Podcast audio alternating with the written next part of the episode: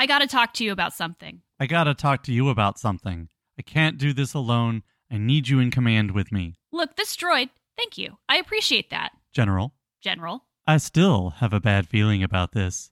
This is the 11th day of Star Wars.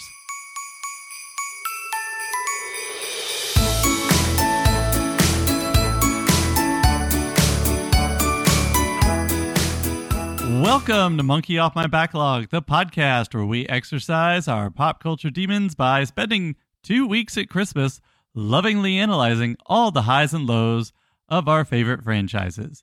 I'm your host, Sam, and with me is my co host, Tessa, and joining us today to talk about the last film in the Skywalker saga is our producer and the manager of our complaint department, Ryan. Hello. Happy to be back, I think. How's the holiday season uh, shaping up for you, Ryan? How's it been going since we talked last? It's been busy. The outside of our house has lights on it, which are on right now, and they look pretty fine. The inside of our house is undecorated, and the Christmas decorations are still in the attic, where they may or may not remain. And I'm not going to feel bad about it because there's just been a lot going on. You know, we had uh, my dad's family is Jewish, so we had that Hanukkah celebration on Sunday. Saturday, I had uh, my the Philadelphia Film Critics Circle awards voting celebration. Work is busy, things are going on. So it's just been like finding the like that combination of time and holiday energy has been just not working out. I mean, if it makes you feel any better, I'm gonna turn the camera and show you our Christmas tree, which has nothing on it. So uh, that's excuse right. me, it has lights on It it. has lights on it, but they came with the tree, so I don't know if we get credit. But it is assembled and plugged in, which is more than I can say for my tree, which is above me through Yeah. the ceiling. the uh, the other thing is, if you can see Grogu back there, Oh, yeah. Since the pandemic, we've been putting Grogu on top of the Christmas tree. So I I actually have a related Star Wars holiday special story where there was a year where my wife and I were like, we're gonna get a new Christmas tree topper, and we both don't like that most of them are just covered in glitter because that glitter just Yeah. ends up all over the house and not on the Yes. tree topper. And so I was like, you know what? We're walking over the toy aisle. We grabbed one of those like very basic, you know, 10 inch Darth Vaders. We have a hair tie around his legs. He gets wrapped to the top of the tree, and that is our tree topper. Nice. I'm telling you, Star Wars and holidays, they really go together. I, I don't even completely understand why, but they do. you know do. the one place they don't go together? The Star Wars holiday special. special. That's true. The one time they actually tried to put them together, it did not work.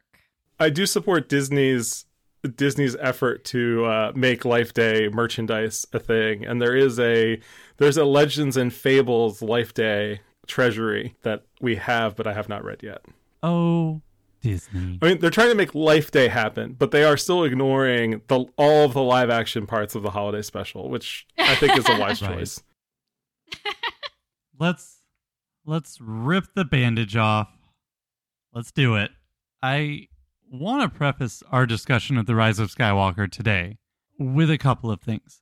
And the first thing is to say how I think how good these conversations have been with everybody who's been on board with us uh, in the last several days. I think that, well, I know that the Star Wars franchise is not a very healthy place in terms of fandom. And it's, I just think we've, we put together some pretty good episodes. I think everybody's come and had some really great things to say. And I definitely understand things about this franchise that I didn't before. But the second thing is, Ryan, prior to your viewing of Rise of Skywalker for this episode, when was the last time you had seen this movie? It was actually earlier this year, believe it or not. Really? Yes, because uh, we went to Star Wars Celebration in May. So on May Ah. 23rd, we watched Rise of Skywalker because I think we were like getting excited for our trip and just Okay. running through the series. This was my, uh, at least according to Letterboxd, this was my eighth watch of The Rise of Skywalker to prep for this. I saw it four times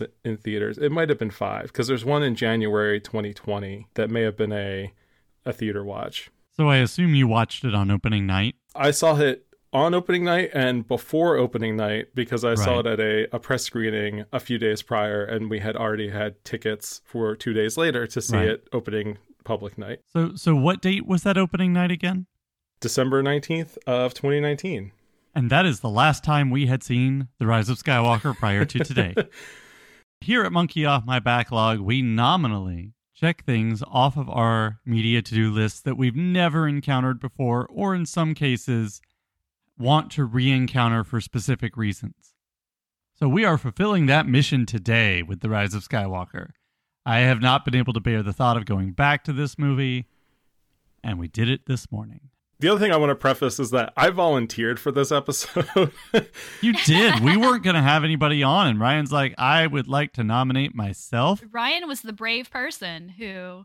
We also, the other thing too is that I think we really trusted you to have a conversation about this film as a film and not a rant, which I feel like a lot of people when they talk about this movie have. So thank you for coming on.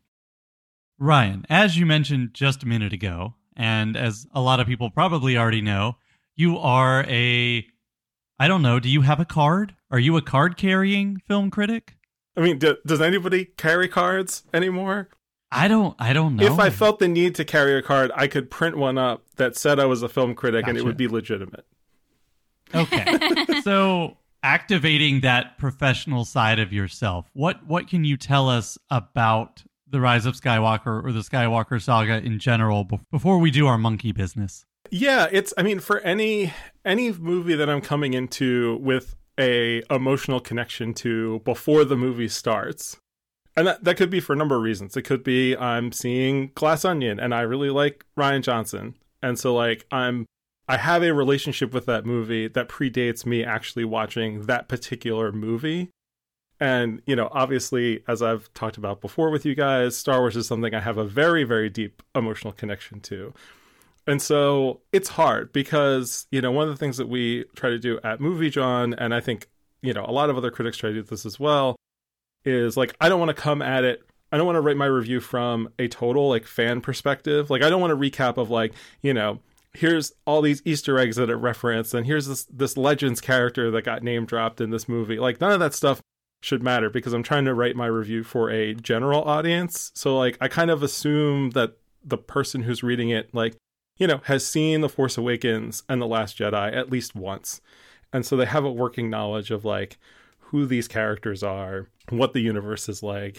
And then I'm sort of evaluating how did it make me feel and then what parts of it made me feel that way and why. And so in a weird way, I think this was a rare case where with the Rise of Skywalker specifically, where I was a lot easier on it in my original review than I probably should have been because I was trying to I, I, was really just trying to process it because you know it was a it's a tight turnaround. Like it's always not great when you have less than 48 hours between like you know ideally I want to always publish our reviews of big movies on like the Friday morning of their release day and I had seen it on like Wednesday it might have been Tuesday at the earliest that's a quick turnaround time for a movie that one has a lot going on in it, two I have an emotional connection with, and three is a is kind of a big hot mess no matter how you where you stand on on your feelings about the movie. I think objectively it's a, it's messy.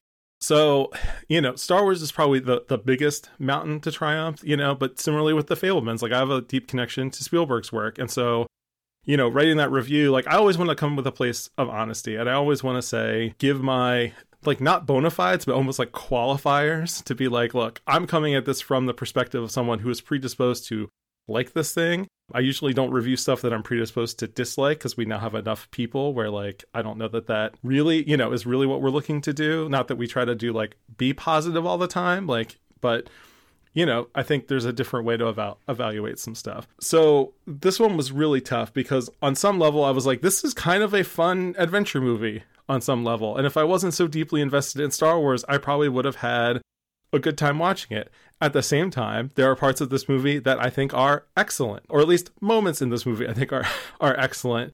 And when you're really excited about a new thing, it can take a while for that stuff to sort of even and balance out. You know, and I think my my 2022 watches of Rise of Skywalker, I feel like I've actually settled on what my true feelings are. You know, I ran into it in the South Passage and you know, it it, it gave me my true feelings for the movie. you know, but it's it's really it's really been an interesting ride and then again with this being a trilogy capper, it's like thinking trying to evaluate the sequel trilogy as a as a pro as a project, you know, and this is coming off Rogue One and Solo kind of sandwiched in the middle of the sequels and all that kind of stuff. So, uh, I mean, there's no straightforward answer for this other than to say, like, it's hard, but, you know, I don't think of film critic Ryan as being super different from normal movie watching on the couch, Ryan. It's, you know, but there is the Star Wars diehard part that is hard to factor in. Tessa, if you carried a card, what would it say? Professional Muppet Wrangler? No, like Real a serious answers answer? Okay. It's hard because I've been defining myself by grad school for so long that it's hard to find like a a way of putting that. I guess I am a teacher, but I'm also a scholar in medical humanities, disability studies, and science fiction. you say that like you're unsure of it. I mean, the problem is is that a lot of people don't know what I mean when I say hum- like the problem is is that in certain circles what I just said would be incredibly like straightforward in other circles it would not be. So it's hard to I need multiple cards depending on if I'm Right. talking to someone who's in the field versus someone who's not in the field.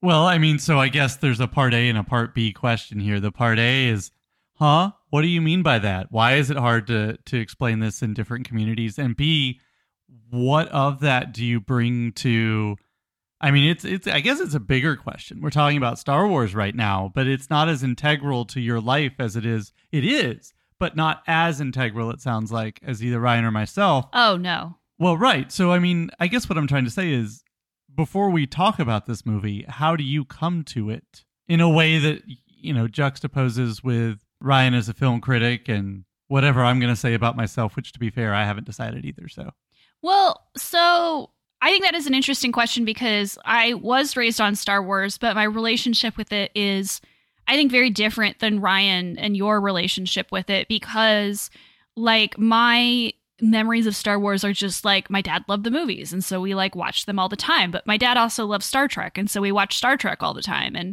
you know any any kind of like science fiction we watched Willow all the time. Like any kind of science fiction or fantasy is like something that's from my childhood which is why my advisor was like no wonder you became a science fiction professor. Like you just had to like monetize it or science fiction scholar you just had to like monetize it which I still don't know if that's what I've actually done. But the idea i guess is that i hadn't i hadn't watched any of the ancillary material. I didn't read any of the star wars books prior to really the last 10 years and even then i haven't really read that many star wars books it's mainly just been like the clone wars and rebels and the television shows and even then you'll remember i mentioned this during the solo episode i had to be convinced to watch those things but I always liked the films. Like I, I was always like a fan of them. I, you know, I've I've probably watched the original trilogy dozens of times. You know, and they're some of my my biggest memories of my childhood. Besides uh, the Next Generation, actually. So I do have come to them with a great love of them and great fandom of them, but I'm not as immersed in fan language, I guess, or like the fan discourse community in that way, mainly because I also resist being in a lot of fan discourse communities for some very misogynistic reasons, I should say. But switching over to the scholar side, though, is I did study science fiction, and you know whether we want to argue about whether Star Wars is a space opera or uh, science fiction or or whatever, I do have you know a several degrees in speculative fiction, the fantastic, um, talking especially American fantastic traditions. And so I am able to approach all of these films with my knowledge of how to talk about them. And I try really hard not to bring a lot of like scholarly scholarly jargon when I talk on this podcast or when I write for Movie Jawn or you know something like that because I know that that puts a lot of people off and it's not the right community for it. Um and so like that's you know fine for me, but I am bringing a lot of that knowledge into what I say about this these films and and how I look at them and I am not probably as well versed in film as Ryan is because I do come from a different tradition, but I did take a lot of film classes and I did write about films in my in my dissertation, um, specifically um, Blade Runner and Ex Machina. And so, you know, I do have some working knowledge of it, even if I haven't, even if my if my knowledge kind of comes from a slightly different place. So that's kind of what I guess I'm bringing mostly to my film analysis, especially of Star Wars, is like casual fandom and and and the ability to analyze things. Yeah, and, and I will say just just for the record, and because I, I do think it's kind of it might be interesting to people. You have t- definitely taken more film classes than I have, Tessa. I took exactly uh, a week and a half of a film class, uh, and then dropped it because we spent an entire class analyzing camera placement in that 70s show, and I was like, this is not what I signed up for. well, what's interesting about what you just said, though, and I I was thinking about this specifically in terms of Star Wars because my I taught a class on graphic novels and comic books and visual rhetoric. That's what the name of the class was that I taught. I got to propose the class, I got to design it. Um, it was great. I've never been able to do that since, but it was really, really cool teaching all of these people this because I wrote my master's thesis on um, Neil Gaiman's The Sandman. And it was really interesting teaching all of these uh, all of these students about graphic novels and about visual rhetoric and you know all of that stuff on on comic books. And it was really funny because that was when i want to say it was when it wasn't the force awakens. There was something star wars related. And i remember one of my students and several of them said this but i remember my student specifically saying it about this is that she was watching it and she was like you've ruined just casually watching movies because now i watch them and i'm like what is what does this color mean? What does this framing mean? Like what is this you know like how are how are the images telling a story? And like that i feel like that's really what you need to be able to write about film and and to write about stuff. I mean, like it's really nice to know more about the craft and I'm constantly learning more about the craft as I go, but really it's a a willingness to analyze and a willingness to really see, right? Mm-hmm. So I think I think a lot of people at Movie Jawn have that. I mean, I, that's what I've been seeing from all the articles that I've written and read so far. Sam, what would be on your card? You have to answer this question now. oh man. Jack of all trades, master of none. Well, you just said it has to be a serious answer. That is a serious answer. I will explain. But first, I, I, just really quickly, I posted a picture of this on uh, our Discord server the other day. But I'm, because podcasting is a visual medium, I'm going to bring it back. I am so proud of myself that I found this. I thought it was gone. Still have the letter, but I thought the bookmark that came from Lucasfilm was gone. This was sent to me from Lucasfilm. You're very proud That's of it. I am cool. very Yeah. proud of it. I you should be. uh, I can actually date this now that I have it in my hand. I was 12 years old when I wrote to George Lucas and asked him about episodes 1 through 3 and 7 through 9, having just found out they existed and thought, well, I'm going to go to the source on this one. So it did. And, uh, you know, I got the company line that he he knew it. He knew what they were all along, which is obviously not true. But that's okay. When you what when the what is it when the myth is better than the fact? Yeah. Report the myth. Yeah. I It- it- did it- not correctly yeah. quote Liberty Valance just then, but I came close. I asked this question because I we had so much fun with Fast and Furious. we did. We talked about X Men the following year. we t- yeah, we did I had that. fun with X Men. I got I a lot of new friends no, we, out of it. We did we did have fun. And and this has been rewarding is probably the best way to describe it, but another way you could could describe it is exhausting. yes. And I mean, it's so hard to talk about Star Wars. And I mean, that's kind of the curse of the prequels and the sequels. When it was just those three movies, and then what we now know is the Legends books, or even before then, it was a much different conversation. But I know I would not be sitting anywhere close to where I am right now if Star Wars didn't exist. I know that. I know that, you know, I I loved reading and, you know, I obviously like other movies. I was very much into popular culture from like the beginning, the very beginning. But I I go back to and we talked about some of this during the original trilogy episodes. But I you know, I learned I don't need to read Joseph Campbell. I don't. I learned it all from Star Wars, Right. right? You think about how much of an education Star Wars can be for kids who grew up and watched it over and over again and each time you saw something different. Each time you saw something you already knew, but in that defamiliarized way. I thought I was going to go into medicine when I started at college, and that did not last very long for reasons that I'm not going to go into. So the path of least resistance at that point seemed to be English because it just it just was the thing that drew on my skill set. And however many years later, here I am as a assistant professor of English. But it's interesting when you get to this point. Uh, and the reason I said jack of all trades is that when you when you become a professor of English, you have to you have to silo.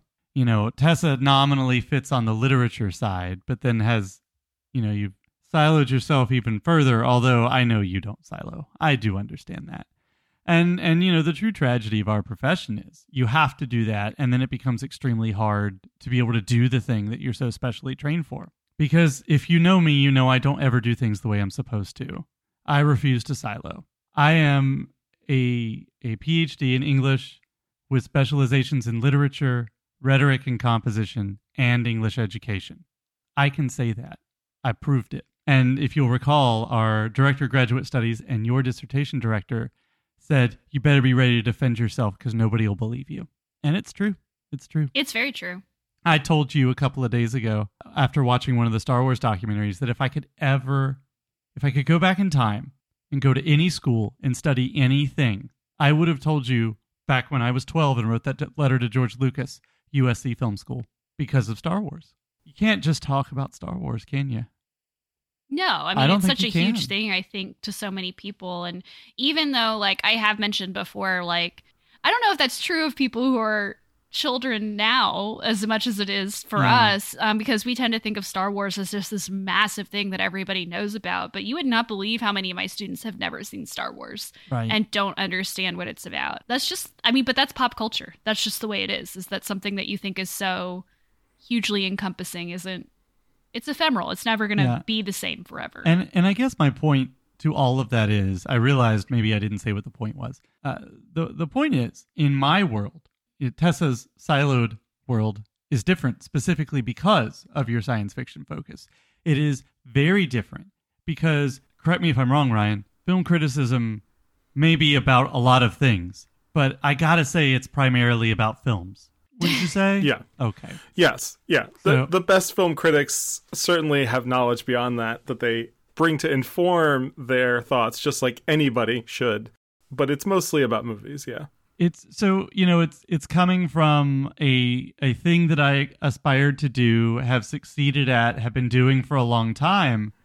It's a place that I participate in that thinks popular culture is less than. That is very slow to change. That will still refer to themselves as humanists, which is like we're in the dust on that, man. Yeah, when I tell people that, they're always like, "Are you anti-human?" I'm like, "No, that's not a thing anymore. We're post-human now, baby." yeah I, and but the, but there's a lot to that and and i don't think we have time to really unpack that today but yeah that might be something the point is it's funny i think and it really occurred to me when you when you volunteered to do this episode ryan it's it's just interesting coming at this as as two people with a third person who's whose history is so different in many ways but is ultimately qualifiable i don't know i'm trying to say Great, you're qualified. no, no, no. It's it's it's like who who better to talk about this, right? Even though it's such a different experience, right? hmm And but you know, Ryan coming from a place where the film is the thing, and now I'm paraphrasing Shakespeare. But for me, the film is not the thing. Even though it's probably the most formative thing in my life, I'm told it doesn't matter as much as all the things I should be spending my time on. Right. All the things that have moved from pop culture to culture. Right. Because, you know, Dickens, Austen, all these people were very popular at the time. I have to edit all this. It'll be really fun. I know. but- Actually, all I can think we should get to the film, but all I can think of now is what kind of films would Shakespeare have made if he was a filmmaker? Yeah. I actually have an answer for this because I don't think he would make movies. I actually think he would have done really well in the 90s writing sitcoms. yes. Like, Okay. he- yep. You're absolutely right. Okay.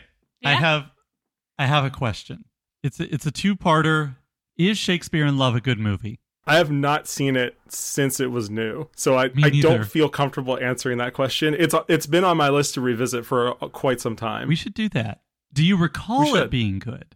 I recall mostly being mad that it beat Saving Private Ryan at the time because I don't think I watched it until right after the Oscars because I I was I would have been like 12 or 13 at the time and like Saving Private Ryan was like one of the first like adult movies with all the things that come with that that I saw and you know being a, like I said being a Spielberg kid all that kind of stuff Mm-hmm. it really you know Harvey Weinstein was a name long cursed in my life for various reasons Would Shakespeare himself have liked Shakespeare in Love? How would he feel about a film that mythologized him in that that very particular way? I assume he would love it Yeah. He would be in love I with just- Shakespeare in Love? yeah because I just assume he had, he would have a big ego about it How do we think George Lucas feels about this movie? About the rise not Shakespeare in Love, the rise of Skywalker. I would love to know how George Lucas feels about Shakespeare in Love I honestly. would too. what a conversation! I, I just, I feel like having a conversation. I know that was a joke and it's funny, but I would love to have a conversation with George Lucas We want to have a film. conversation with you, not about Star Wars, about Shakespeare in Love. Do you like Gwyneth Paltrow? Yeah. um, what, how do you think George Lucas truly feels about these movies, specifically The Rise of Skywalker? You know, I really, I honestly would really, I w- would also just really love to know his Yeah. unfiltered thoughts. I know in some interviews that he's given post Disney purchase from him, not that I think there's anyone better to buy Lucasfilm or Star Wars than Disney, but that's a whole, that's a, that's a whole big other conversation potentially. But I do think that he was a little bit sold on the idea that he would sort of be consulting on the sequel trilogy kind of felt like he got the rug pulled out from under him and has made some unfortunate comparisons in the media around, around that. He is referred to Disney as white slavers at one point. Jesus, I did not know that. Yeah. And I don't know, again, I don't know if that's really him talking about the quality of the films or just the process of him being extricated from them. But regardless, that there's a whole conversation there. I think I I know for a fact none of these three movies are the movies that he would have made if he had been forced to or coerced or encouraged to make seven, eight, and nine. He's talked a little bit about how he was going to like double down on midichlorians and the inner workings of the force and take things on a very metaphysical level but i do think that there would still be a sort of pulpy adventure space opera story connecting the whole thing if anything some of the more you know like the mortis arc in clone wars the yoda arc where he goes to like the center of the Yeah. wellspring of Yeah. the force in clone wars that's the kind of stuff i feel like we would have seen Hmm. in Lucas's sequel trilogy, still starring some offspring in the, in the Skywalker family. But It's funny you say that. I hate to invoke this person's name, but it's like the difference between Ender's Game and Speaker of the Speaker for the Dead, where it's like Mhm. you just went to a completely different genre of science fiction. That that almost sounds like what you're talking about. Mhm. Yeah, that no, I. I actually think that's a really apt comparison. It's a shame that that hateful person wrote really good books Harrison that Ford was they in don't. both movies. That's true. Harrison Ford wasn't. I forgot about that. The it, it's a shame that that hateful person wrote books that they don't understand their own message that they included in those books, which you know has never happened again, fortunately. yeah, that's No. never happened ever. but but no I, I i think that's a really apt comparison because i do think that that would have been similar to his direction is almost like deconstructing what a star war is in a way like because there is a, obviously you know the the crawl to revenge of the sith it opens with war like and really diving into like is this a universe where perpetual war needs to be a thing for us to tell stories or is it something deeper than that that's that's the closest i have to speculation on lucas's sequel trilogy So, as you know, one of the big things that we've really been talking about in the last few days is how difficult it is to look at any of these films without considering the story as a whole. You can, but it's almost a completely different consideration. You can look at The Rise of Skywalker as a single film, or you can look at the, which is exceedingly difficult, granted, hmm or you can look at it as the end of a sequel or sorry the you can look at it as the end of a trilogy or the end of a trilogy of trilogies the end of nine films. So Ryan, is the rise of skywalker good? No. I would argue it succeeds at neither being a good end cap. I, I actually don't know if it's worse at being the third installment of this trilogy or the final installment of this trilogy of trilogies. I'm going to need you to read what you actually wrote in the notes because I just cackled with laughter when I read it earlier. Yeah, it, it's it's a first draft ass movie.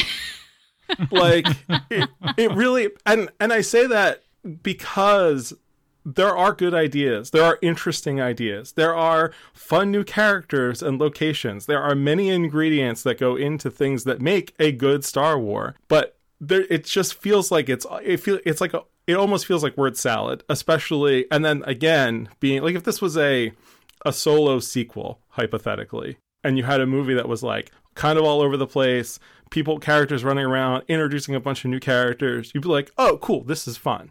You know, and we're taking it into a, a different place than I expected. But it just doesn't feel fulfilling as an end cap. Tessa, is The Rise of Skywalker a good movie? And you have nothing written in the notes, so no, I, I, can't ask don't. you It's like them. a complete surprise. You never know what I'm going to say. No, I. It is not a good movie. I Are you agree. chaotic neutral or chaotic good? I no, I agree that it has a lot of really good elements, and I think I was able to recognize those elements for what they were watching it this time, especially in context of the rest of the series. However, I think this movie suffers from being very messy, like you said, Ryan. I think it suffers from being way overstuffed with ideas. It almost feels like because and we're going to talk about this. It feels like J.J. Abrams, Rian Johnson put out a film that didn't set up J.J. Abrams for what he wanted to be set up for, and so he felt like he had to do all that work of setting himself up for the film that he wanted to write. But he had to do it all in the same film. That's what it kind of feels like. Is that this is actually two films that are squashed together because he has to like undo some things and redo some things, and it's just too much work for one film. And honestly, I remember the first time I watched this, and I, I didn't have a different feeling this time watching it. It feels like whiplash while watching this film because of the way it's edited and the fact that when we've talked about Star Wars films before, I think every single film we've talked about has had like at max, max four, maybe five locations per film. Sometimes even less than that when it comes to, like, say, the original Star Wars film this had four locations in the first 20 minutes. Like it was it is just all over the place in terms of what it's trying to say, what it's trying to do, where we're going in this universe. And it doesn't give you time to really sit and like breathe and like be with what's going on before it's like, oh, we got to go to the next thing, the next plot point. And then, of course, there's also my favorite thing, as you know, if you've been listening to the series, about anything in a movie is that the a good chunk of the middle third of this is a video game plot. And i like my video games to be video games. I like my fetch quests to be so i can get my xp so i can fight the boss and not like die over and over again. I don't like it in my movies. Like everything should have a point in the movie in terms of like what you're doing in the plot it should be something like I have we have to go find this dagger that might take us to this other thing that might take us to this other thing. Oh, and now that thing is gone, so nothing that we did mattered. Like it it really bothers me when films follow that kind of logic because it doesn't it's a time waster and it's like there's so many things you could actually be spending time in this film, but instead you're sort of on this odd quest that doesn't even really make sense. So it's overstuffed it's just it's hard to watch. And i think a lot of that is a lot of that is because the film is written by committee as we have been saying Good on this you. film. You got it. yeah because there are like what seven writers on this film? Um and so i think that there is a lot of that going on here as well is that everyone wants their say about what happens and everyone wants their cool idea to be in the movie. And this is their last chance right? So it doesn't it doesn't feel like there's a singular vision here Is we. It, it feels like Talladega Nights. It feels like uh, Ricky Bobby's dad. If you're not first, you're last. I'm sure I said that when I was drunk or something. There's lots of other things besides first and last. There's second and third and fourth. What in the hell made them think this was their last chance? Has it? I mean, correct me if I'm wrong, but Twilight and the Hunger Games have completed their their trilogies that became quadrilogies by now, haven't they? I mean, Well, and that that's my hot take about this project as a whole is that the Star Wars sequel trilogy should have been four movies if they wanted their first movie to be The Force Awakens because you know, and and it's something we don't have to really get into right now because it's not entirely the Rise of Skywalker's fault that this is the case, but trying to handle the legacy characters and introduce an entire new cast and tell a whole new a whole complete story for both is a lot. Hmm you know and the force awakens is not necessarily a good transition. Like it it would function as a transition point if they wanted it to be. And then you know here's the new trilogy with the new characters and occasionally some of the older characters show up.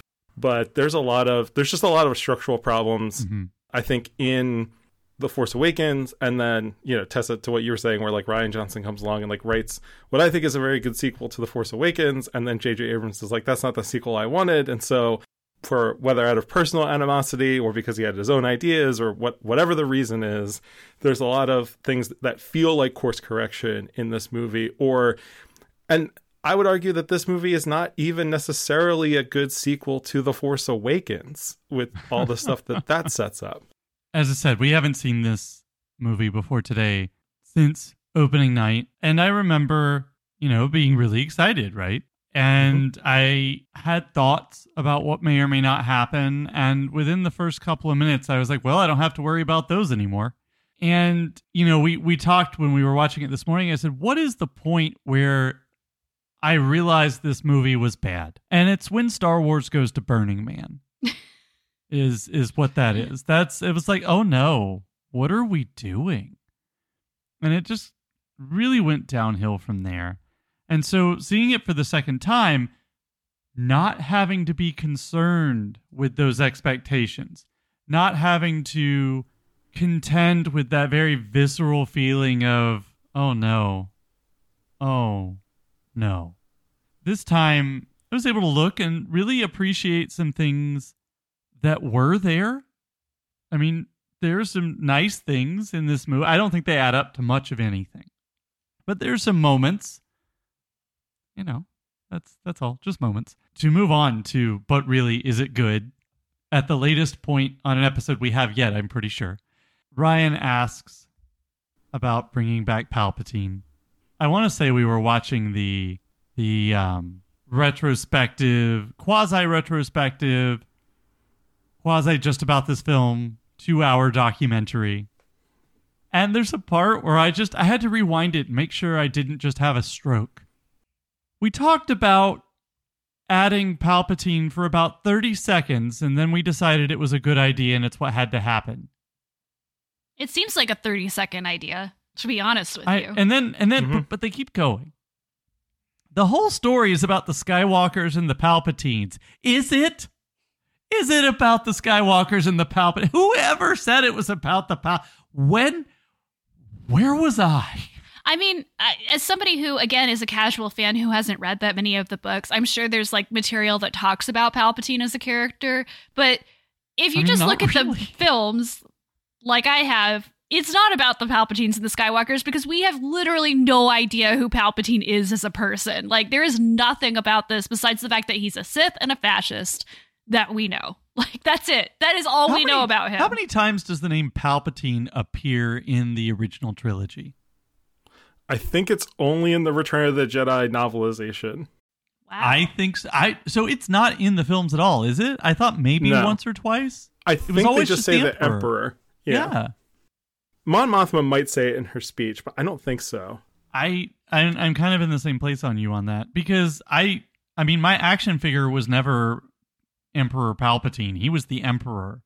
And even to this point, the only background material we have about Palpatine pre the Phantom Menace is there's there's two books. There's one that is really about Chancellor Valorum pre Phantom Menace, where like Palpatine shows up as a character because he's the senator from Naboo.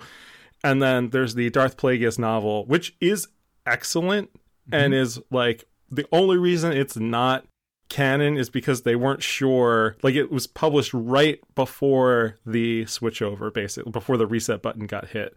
It's an excellent novel and even though it's titled darth plagueis it's more about palpatine and how he became who he became and i think actually makes a really compelling and interesting story out of nothing. So this is where I plug our 2023 Monkey Off My Backlog book challenge, which you can find over on Storygraph. Because I think this is going to be my uh, January pick. I have been wanting to read it forever, but I'm glad you brought up Darth Plagueis. because in that same interview in the documentary, they say, well, you know, and there was that, you know, there's been this whole big thing about Darth Plagueis and how he could bring people back to life. And we really thought that bringing the Emperor back to life would be like a good closing the circle on that storyline. I'm like, because you think closing the circle on storylines is important. Okay. And you picked this one to show your work. All right, fine. Ryan, was bringing back Palpatine a good idea? I don't think it's an inherently terrible idea, but it's an idea that I think requires more than a movie might be actually able to handle. And I'm not even talking about the fact that there's a Fortnite message that was a prequel, official prequel to The Rise of Skywalker that I still have not seen because I don't know how to access Fortnite. But the it's not it's not an inherently bad idea, but it immediately raises some big problems with the Skywalker saga as a whole. One being, what does that mean for Anakin's arc? Because you know, and and the whole prophecy about bringing balance to the Force, because we've sort of retconned and backed into the idea that like you know, all the Jedi being gone, and then Anakin throwing the Emperor down the bottomless pit into the center of the Death Star was bringing balance to the Force somehow. And like, if does that take away some of his redemption moment by bringing Palpatine back? Like, what does that? What does all of that even mean? Like, what do the first two trilogies even mean if Palpatine just pops back up? Now, you know, he also did in Legends a few times, but that was more around his. It gave Palpatine and Luke had a relationship from Return of the Jedi, and so like it makes sense to sort of continue that battle of Luke versus Palpatine a little bit. I still think it's silly, but a little bit. And it was a clone of Palpatine, and it wasn't really him back from the dead anyway, and you know all that kind of stuff.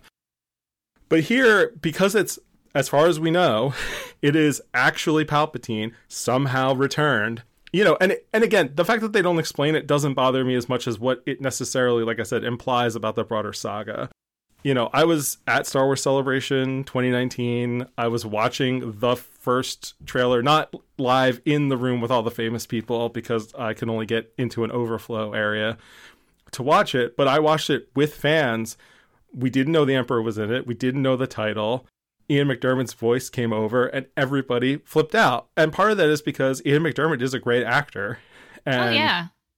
you know, he gives a great performance as the Emperor, even in this. But, you know, eh, it's hard for me to say, like I said, that it's categorically a bad idea. It certainly is poorly executed in this movie. And, you know, I think, Sam, what you said about closing off things and like J.J. Abrams has gone on record a few times as saying that Darth Plagueis scene, the you know uh, the opera scene between Chancellor Palpatine and Anakin Skywalker in The Revenge of the Sith, is the only part of the prequels that he likes, and the only part that he thinks is important. Which is obviously, I think, a gross misunderstanding of that entire trilogy, um, for one. And you know, part of me thinks Abrams really only likes Star Wars and parts of Empire Strikes Back based on the Star Wars movies that he's made and the tone that they have and what he's trying to to get at. But you know, I I think, and and again, it presents a lot of problems because now you have again this whole idea of the Skywalkers and the Palpatines, which is kind of ridiculous because we have three generations of Skywalkers. We have to invent at least two generations of Palpatines in this movie to justify this being some sort of Game of Thrones esque family versus family saga. Which is something that Palpatine never cared about anyway, because we talked about in Return that he doesn't have a line of succession. Like he is Mhm. fundamentally not interested in anyone potentially being in power except for him. Like just Yeah. that's not what he cares about. I would just say we have four generations because we have Shmi as well. Oh yes, sorry. Yep, I did forget about Shmi. Apologies. Uh, to it makes your answer even more. Yes. I it's interesting you brought this up and I keep meaning to bring it up in these episodes and I don't think I've been able to so far just because there's so many other things to talk about. But I have always really wondered about the whole prophecy that Anakin has and what it means exactly and I think it's purposely vague enough that you can kind of interpret it any way that you want to. But considering all the stuff that we learn about the Force over the course of these 9 plus movies, it actually doesn't make sense to me that bringing the balance back to the force is him throwing the emperor down a bottomless pit because I don't know what balance bringing balance back to the force means if what your basic understanding of the force is dark and light right? Like you have to have like like in the last jedi when luke is like you know it's death and it's life. It's the decay and it's you know the rebirth and like if you really believe that and you really had this more naturalistic view of the world that you need both in order to have a flourishing ecosystem then what does that mean? Like, and I'm not trying to say, like, oh, you should just let fascists win or like there should be this constant struggle between the two of them. But like, it just does, like, it almost makes, it would almost make more sense if Anakin had abolished both, right? And said, like, we're not going to fight anymore or like, this is a bad system. But it doesn't make sense. Like, these movies don't seem to understand what the idea of balance actually means. And it's interesting because you brought it up, but also because it's something that Rey hears, right? When she's listening to the the voices of the Jedi, right? Is that Anakin's voice says bring balance like I did. And it's like, what does that mean? like I don't understand. Yeah, the closest answer I have, and this is my own personal answer that I don't believe I'm copying from anywhere else that I consciously know of. But yeah. if you find it somewhere, I apologize and please send me the source because I would love to thank this person. But the way that my, that I've sort of ended up interpreting it is that the problem again this goes back to the prequels and the original trilogy. The problem is that the natural order of things is is balance. So like we see on Ahch-To, like we see in Dagobah, there's life, there's death. This cycle is sort of naturally occurring in nature. But the problem is in the prequels you have the light side, the Jedi installed in political power, and you have then the dark side then installed and taking over political power. There's not the force isn't meant to be a thing to be controlled and drive the the light side and the dark side aren't meant to determine the destiny of the galaxy. It's just sort of they are naturally occurring. Mm-hmm. You know, parts of fa- part of the fabric of the universe, and sort of tapping into them in such a strong way in order to determine the order of things is bad. I just want to say first, I know how you feel. CBR.com published yesterday a story that is essentially my theory about what's going to happen in Ahsoka and how it relates to the anti penultimate episode of Rebels. Like, I was like, until they started talking about the prequel trilogy, I'm like, guys, you went in the wrong direction, but you almost got there. So I know how you feel. We'll get, maybe we'll get there today, maybe we won't. But after The Last Jedi, Tessa and I had many, many conversations about the gray side of the force, is what we called it, which is essentially balance, which is, you know, not seeking to divide the two, but living in that nuanced area, which, as you know, makes it extremely frustrating to know that this movie could have been Duel of the Fates. Mm-hmm. And Duel of the Fates ends with Rey saying that that was where Colin Trevorrow and uh, what's his name, Derek Connolly, mm-hmm. were going to take this film. Now, I hope things, a couple of things that are mentioned in that that script or that script treatment, whatever we want to call it, I I hope there were some things that were going to change. But just about mm-hmm. all of the basic plot beats. I mean, Darth Plagueis is in the Duel of the Fates. Like, it's hard not to, you know, we talk a lot about how rian Johnson set up J.J. Abrams for something he didn't want to do let's not forget that Colin Trevorrow put him, it was a rock in a hard place. And the rock in a hard place, unlike usual rocks in hard places in this analogy, they were both good places to be. Mm-hmm. This guy chose violence. I mean, he did. And uh, it's just so fascinating. The Duel of the Fates is, oh my God, that would have been such a good movie. It was, a, it, oh man, I don't even know what to say about that. But I, I know you have a lot of thoughts on that whole saga within a saga, Ryan. Yeah, and I, I just don't know if people are aware of that. So I thought it would be maybe be helpful to just do a very quick down and dirty kind of run through of what happened. make everything I just said make sense.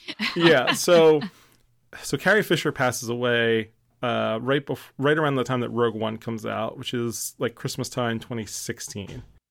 It was like the 27th or something, 26th, 27th when she died. It was a couple weeks after uh, Rogue One's release. And then Last Jedi comes out the following Christmas time, uh, the following holiday season, with you know the, the final performance of Carrie Fisher, really.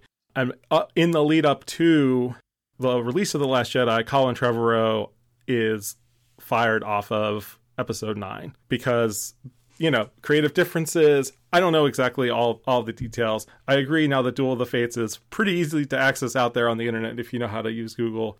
A, a much more interesting place and i feel like much more of what many fans would have wanted to see in a episode 9 and so kathy kennedy being a big fan of Rian johnson goes to him and says hey we think you're doing great with the last jedi do you want to write and direct episode 9 and he goes sure but i need another year. I won't be able to make the and because originally it was going to be like memorial day weekend 2019 and he was like if you can give me 2020 i can deliver episode 9 we're still in post-production on last jedi at this time.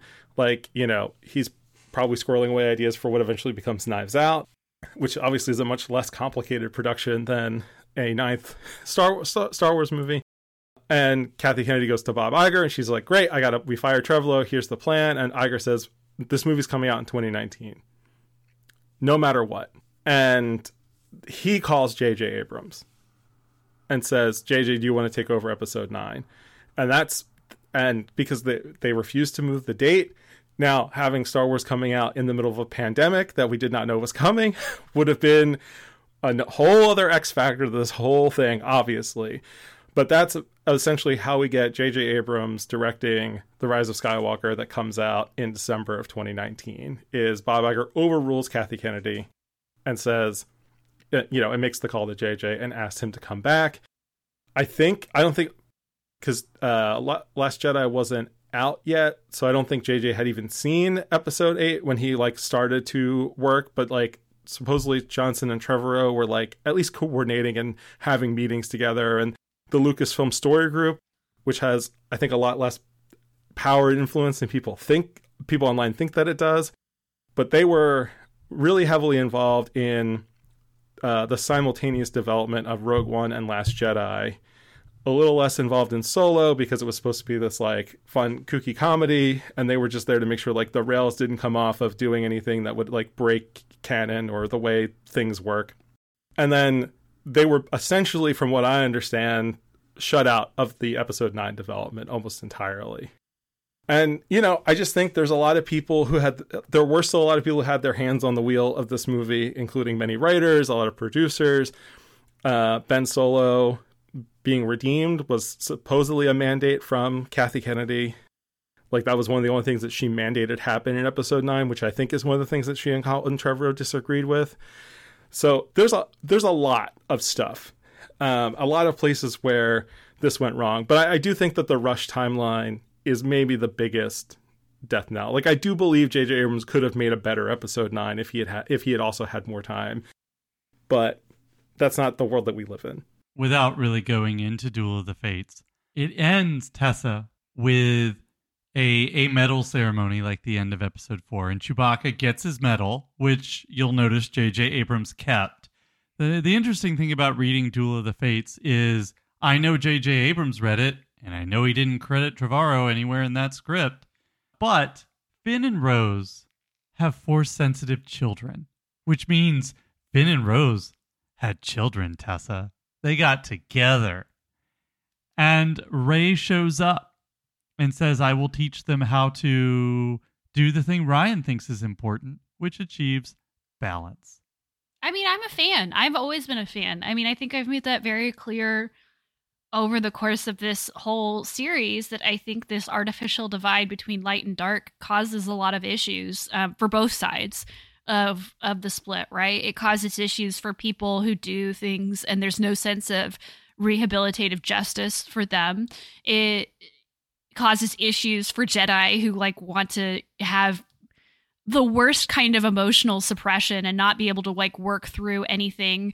And it causes them to not in fact have compassion for people that they should have compassion for. And you know i think there is a sense in which considering certain emotions negative and is not useful in a lot of ways. Um and so to me, and this this kind of came up in this film too, because um, there's a scene where Rey is talking to Palpatine at the end, and he's he's doing the whole like, uh, "No, you came here because you hate me," and like you you you're gonna kill me and like all of this stuff and she says you want me to hate but i'm not even gonna hate you and all i could think of in that moment was no like i feel like it's perfectly appropriate to hate somebody who is that evil like it's hate is a perfectly fine reaction right to seeing someone who has killed that many people who has you know been that fascist who's caused like all of these problems. That's fine. It's when you allow hate to dictate your actions and your reactions to things that's the problem. And so like i think there is this very naive approach to those types of things that come from the jedi.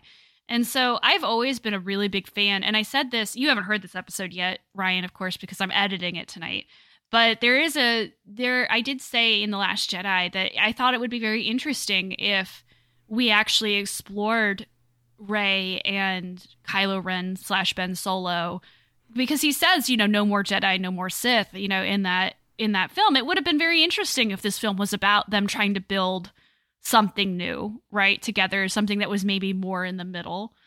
But of course, uh, the problem is is that we don't want that. We want we want our Jedi to be heroes, and we want, um, you know, to to reinforce, I guess, this system even while we're trying to question it, which is why I ultimately think the sequel trilogy fails. Elise would have also liked Duel of the Fates because it has Coruscant. Yeah, Now- that's true. Now, something else to discover from the the documentary attached to the Rise of Skywalker. To have Leia in this film, and the thesis here is episode 7 is Harrison Ford's film. Episode 8 is Mark Hamill's film. Therefore, episode 9 should be Carrie Fisher's episode, which if you take no other facts or ideas into account, makes perfect sense. I'm pretty sure when the person you want to make the film around dies, you might want to figure out an alternative. Instead, what they chose was here are these four or five, you know, outtakes we have from The Force Awakens. Now, I'm going to give these scenes to you, and I want you to during I believe it's even during production. Write scenes around these outtakes that would fit within the production script and make them make sense. There's nothing organic about Organa's inclusion in this movie. Did this really have to be a film about Carrie Fisher? Like I I understand I I mean Carrie Fisher is a formative person in my life. Princess Leia is everything. Here's my tweak on that, Sam. This could have been a movie about Princess Leia Yes. and not have had Princess Leia in it. Yes. because the only and I and it, it's really it is set up in the Last Jedi where Kylo hesitates before firing his missiles, and it, he's not the person who kills Ackbar and thro- ejects his mom into space because that connection is still there, and you know they they do their best to try to drive that into this movie, cross cutting between the scenes on I forget the name of the rebel base planet in this one Endor Light. wherever they stuck Kelly Marie Tran to not do much. But you know, I I do think having Leia have passed away off screen, and you know, obviously we don't like using women to motivate our male characters, but I think there was enough set up there and enough real world circumstances where I feel like it would have been allowable to like actually develop Kylo Ren's character and have him react to his mom passing away, him not being there, and what that all means, and how that changes how he sees himself in the galaxy and his, and the Skywalker legacy. There's there's so much rich material that is left on on the table because J.J. Abrams took the weirdly like the most difficult way out of it. Now I, I just and I and I'm gonna throw this to you, Tessa, and you will know why very soon. In addition to this method of adding Carrie Fisher back to the film, there is one other scene that features a deep faked Carrie Fisher that is partially rendered from Return of the Jedi and partially Billie Lourd. Tessa, you hate this scene with the fire of dual Tatooine suns. I hate this scene for so many reasons. And it's not because I don't like deep faking. It's whatever. Um, but no, I, like, I know. I just wanted to segue. I mean, like, I hated this in Rogue One because I was like, she wasn't actually in that movie. And so it feels it feels wrong to include dead people in movies that they, they did not sign up for. Whereas this movie, I was like, okay, fine. Like it's Star Wars, I get it, whatever. Um, but like yeah, it's funny that you said like we don't generally like women characters to motivate men characters but they do that anyway in this film. Like they they have no choice but to do it in this film because we get this scene between her and a young luke where she says well i could have been a jedi but instead i'd rather be a mom. And like that is the most like frustrating thing for me. I'm like, you brought back a reanimated Carrie Fisher to say that? Like, what?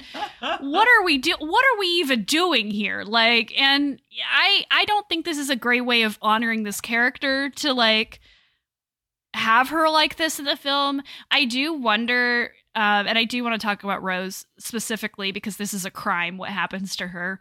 But I do wonder if they had more planned around Rose and Leia as two characters. Like, there, if there was like an actual arc for them in the original plans for this, I don't know. Um, but like, we just didn't need it. Like, honestly, if they wanted to include the one scene with her at the beginning where she's talking with Rey about like training, that would have been enough. Like she could have died off camera, or like you said, she even could have died between films, and it would have been fine. It would not have been like.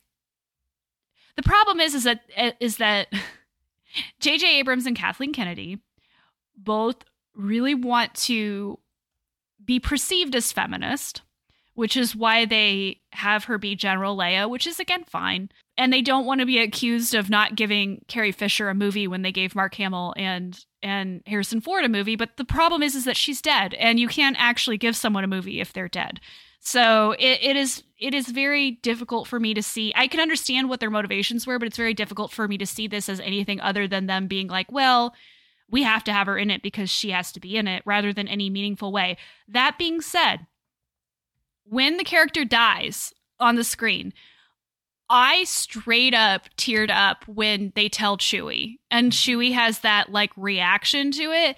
That scene is like the most heartbreaking thing. Like, I, that was just so perfectly done. And like the way that they both like turned to him like immediately. And like you know it's like it's his last friend right? Of that of that I, mean, guess not lando. They have lando still. But like you know it's that it's that connection and that like losing someone you love. I also thought this about r2d2 when you see him like with her when she's dying.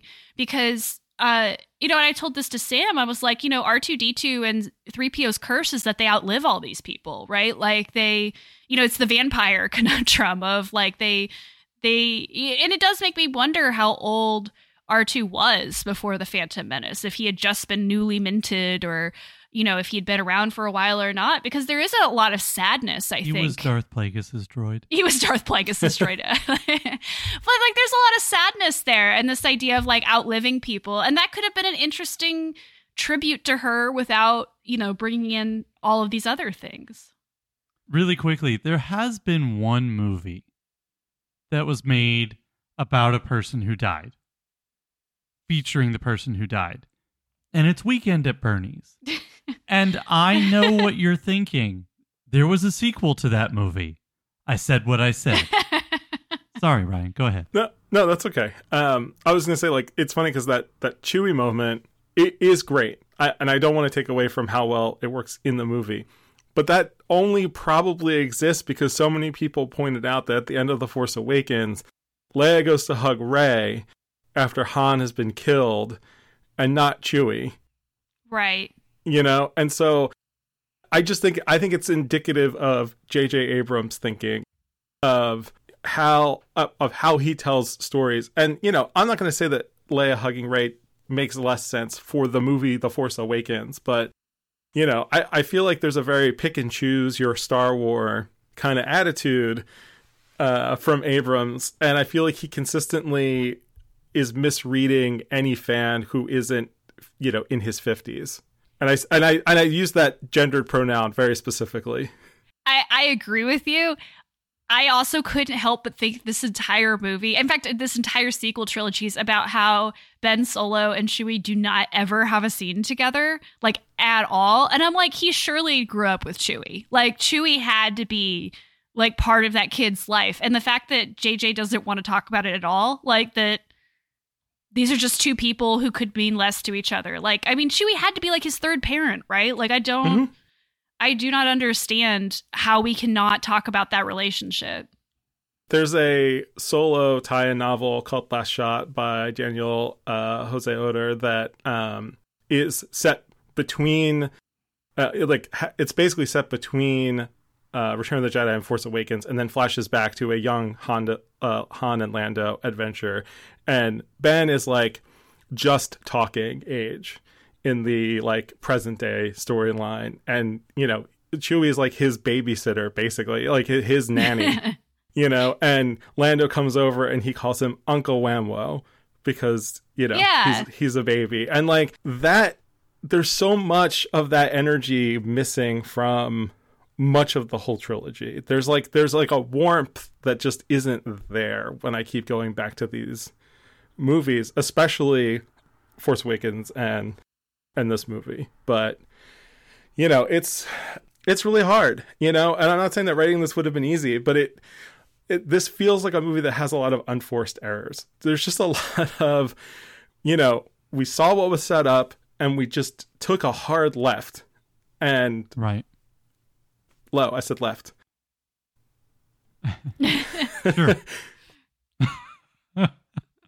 You know, and it and it just there's no it doesn't seem to be any reason for it that I can tell other than we had this idea and we thought it would be cool to include it and like, you know, again we're we're already and I- mentioned the story group earlier and there there's a bunch of or not a bunch. There's a there's a small amount of ancillary material around the sequel trilogy that does its best to flesh out a bunch of stuff. One of which is that Poe Dameron was basically conceived on Yavin after the first Star Wars movie.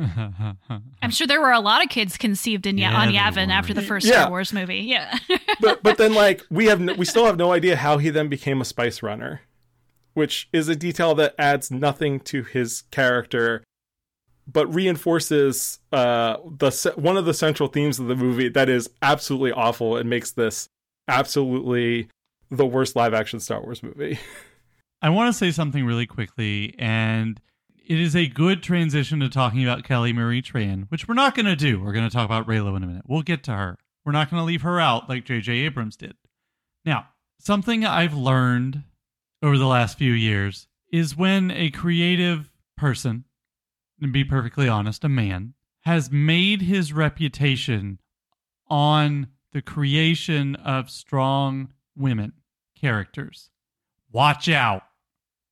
We know the first guy. I'm not going to talk about him. We already we brought up vampires earlier though, so you know. Um, but J.J. Abrams gave us Felicity, and J.J. Abrams gave us Sydney. J. It took me a while. I was like, "What's her name?" And then I remembered. And J.J. Abrams gave us Liv as well. Those are three, I mean, really great characters portrayed by, you know, Keri Russell, who, by the way, is in this movie Somehow. along with Greg Grunberg and Dominic Monaghan. And I don't know why, but that, I mean, I do know why. That's part of the problem. But, you know, for somebody who's so convinced that he's the guy who can make the strong women go, okay, Rose, good job. You did a good job. But we're not going to talk about Rose right now. We're going to talk about. Reylo because that's where we're going. I love Reylo. Now, as much as I also want Rey and and Poe and Finn to be in a throuple, I also love Reylo. I will steer us from topic to topic based on jokes. And the next joke I had ready to go was the Kylo Ren mixtape. And that's why we're going to talk about Reylo right now and not Rose. but we will talk about Rose when we talk about the too many new characters. Quick prompt for you, Tessa, for you, Ryan, and for anybody listening. I'll get us started. What songs would be on the Kylo Ren mixtape? I'll start us off with one. I thought that a song that would definitely go on the Kylo Ren mixtape is Eminem's "What I Am." I think young Ben Solo would have really done some nodding of his head to the lyric "I am whatever you say I am," And there's also a really good line in that song, Where Were the Parents? Which was probably part of the problem with Ben, right? A lot of pop punk would be on there too. Oh, a lot of Machine Gun Kelly. 100%. Melissa, Like- what Machine Gun Kelly songs would be on the Kylo Ren mixtape? Please tell us. Although, as soon as you said that, all I could think of was the Lego Batman song, The Darkness. Fall Out Boys, a little less 16 candles, a little more touch me.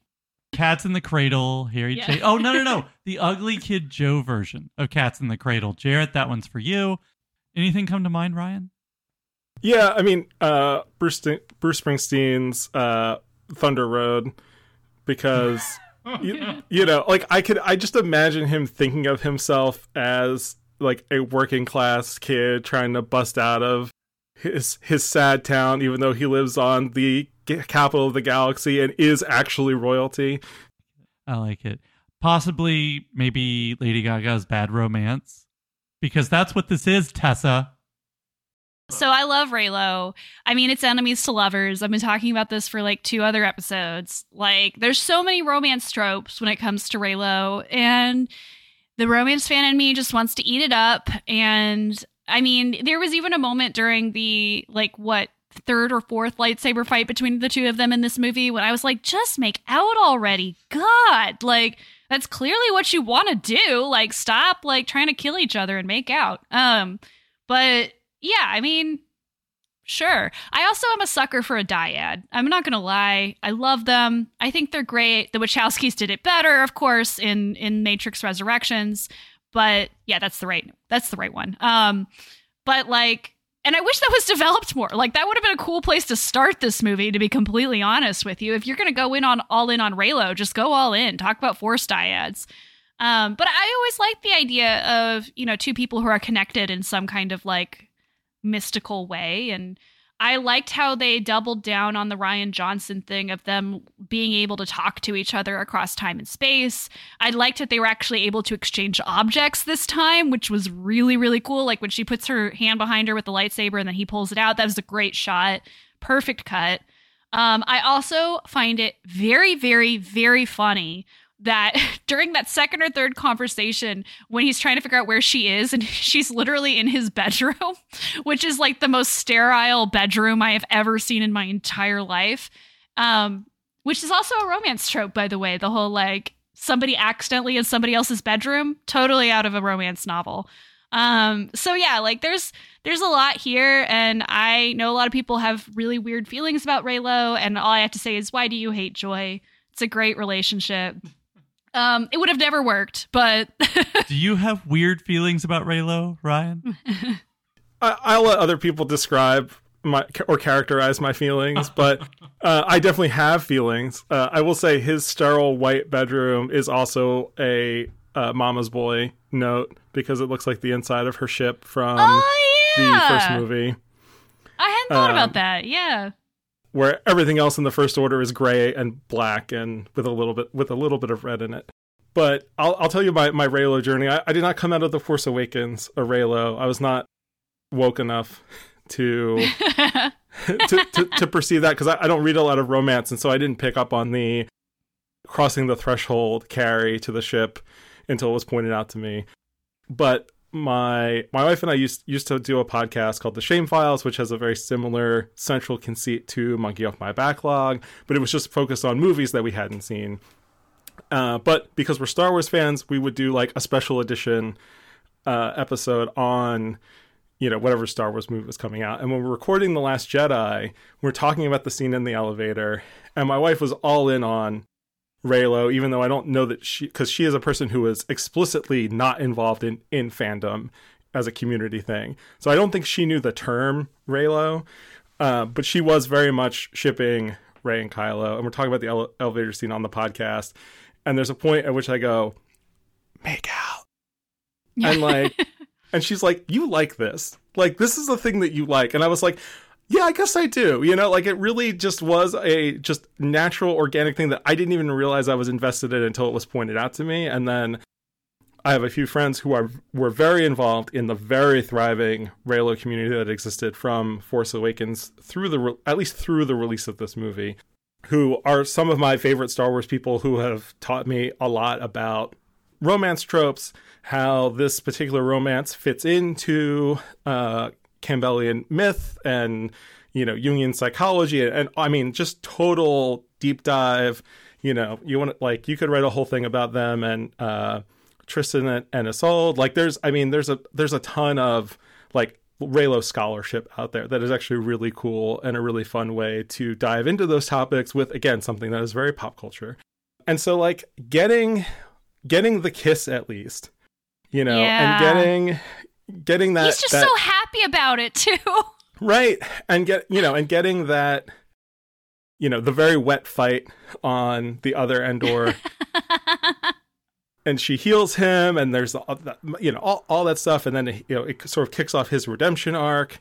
But then also getting ben solo post kylo ben solo having maybe one di- line of dialogue if you if you don't count oof when he falls onto that stone pillar like and then immediately dying uh not even getting to be a force ghost at the end. It's like was that better like was getting this version of it better than not getting it at all? And i i honestly don't know at this point. That's still a thing that i just don't i don't know. And that, that's why i said in the notes that like this movie kind of hurt me because one of the things that i've realized over the course of the last you know seven years especially since force awakens has come out is you know as a as as a man who is alive in this time period, there I like I have a deep emotional connection to Kylo Ren and to Ben Solo. Like when we were in Disneyland for this year's Star Wars celebration, uh, I got Ben Solo's lightsaber, like not the black Kylo one with the little crossbar thing, but like the pre, you know, the the version that we see in the Last Jedi flashback. Because it means a lot to me. The fact that he he the fact that he could you know, do some of these things similar to Darth Vader, but you know, Vader at least got to be a ghost. You know, and I've I referenced this the last time I was on, but the uh, excellent podcast "What the Force," which looks at Star Wars through a very mythological lens.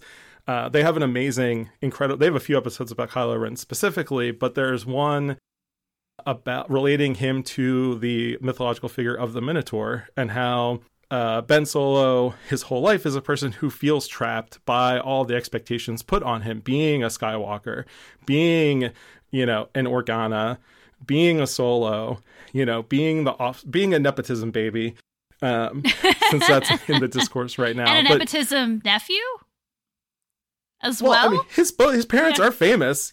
Well, yeah, but his his uncle's famous too. Like Oh, yeah, yeah. No. yeah, Uh, there's a whole, yeah. I mean, yeah. Yeah. He and Luke have a whole thing.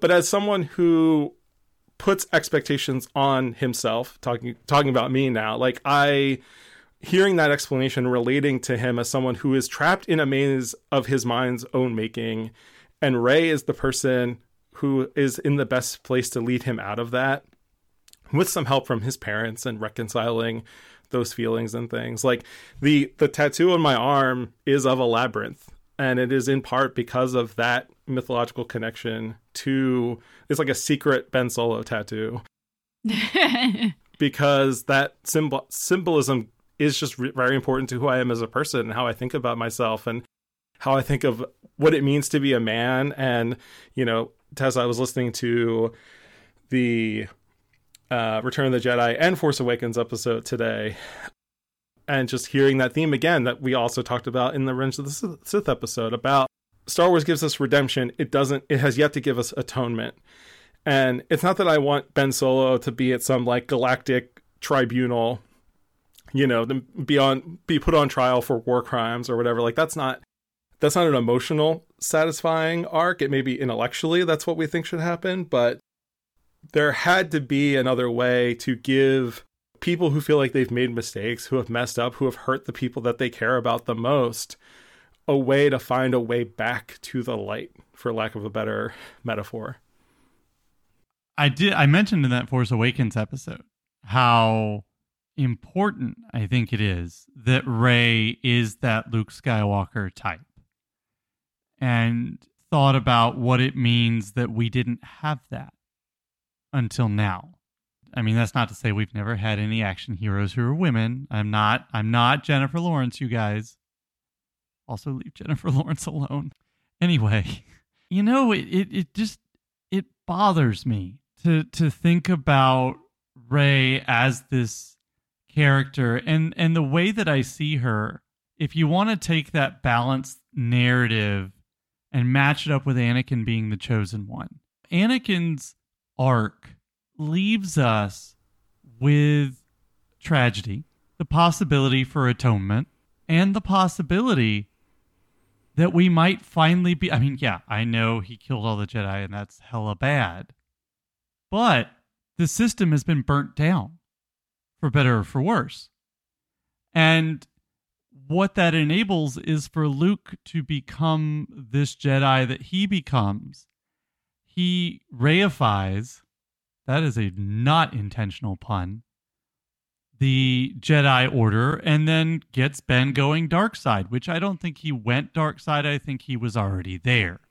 But so what all this set up sets up is the perfect condition for somebody like rey to come in and establish this balance and to understand in that last scene of Duel of the Fates, which I think is such a good idea, to say, I'm going to teach these children the Force, but I'm not going to build this system up again. That is what we got. The too old kid came in, ended up wrecking everything because all the teachers were awful. The Jedi's were awful. Sith weren't much better, but the Jedi's were awful. You have this interregnum where Luke tries to bring up the Jedi Order and makes the same mistakes, but Rey's the one who learns from it. She is, she could be, if we did this series correctly, and was made up to be that way prior to. I mean, I think she still is in The Rise of Skywalker.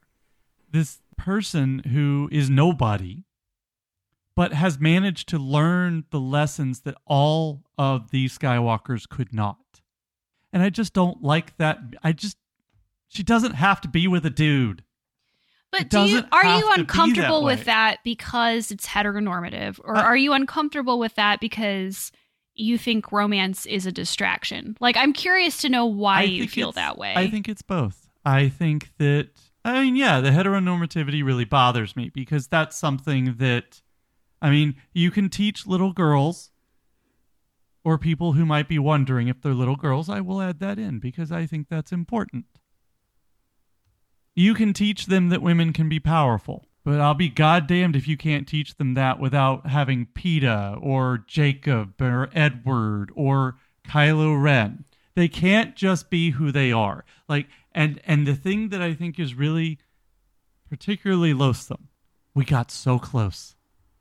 I mean, the the the the flirting and all that, it is what it is. But like, oh, they're gonna oh nope, they kissed right before he died. Made it almost made it.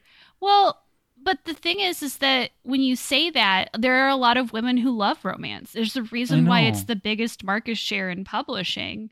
Right. So, like, I wouldn't say that, like, just because a woman ha- is a strong character, you have a strong woman in a show, doesn't mean that they can't have romance right. or that that and- distracts from their strength. So I think an additional problem gets brought up here. And this is something I know we also want to talk about. There is a quote unquote great romance in each trilogy. There's Padme and Anakin, there's Leia and Han, and there's Reylo. It shouldn't be Reylo. It should be Finn and Rose.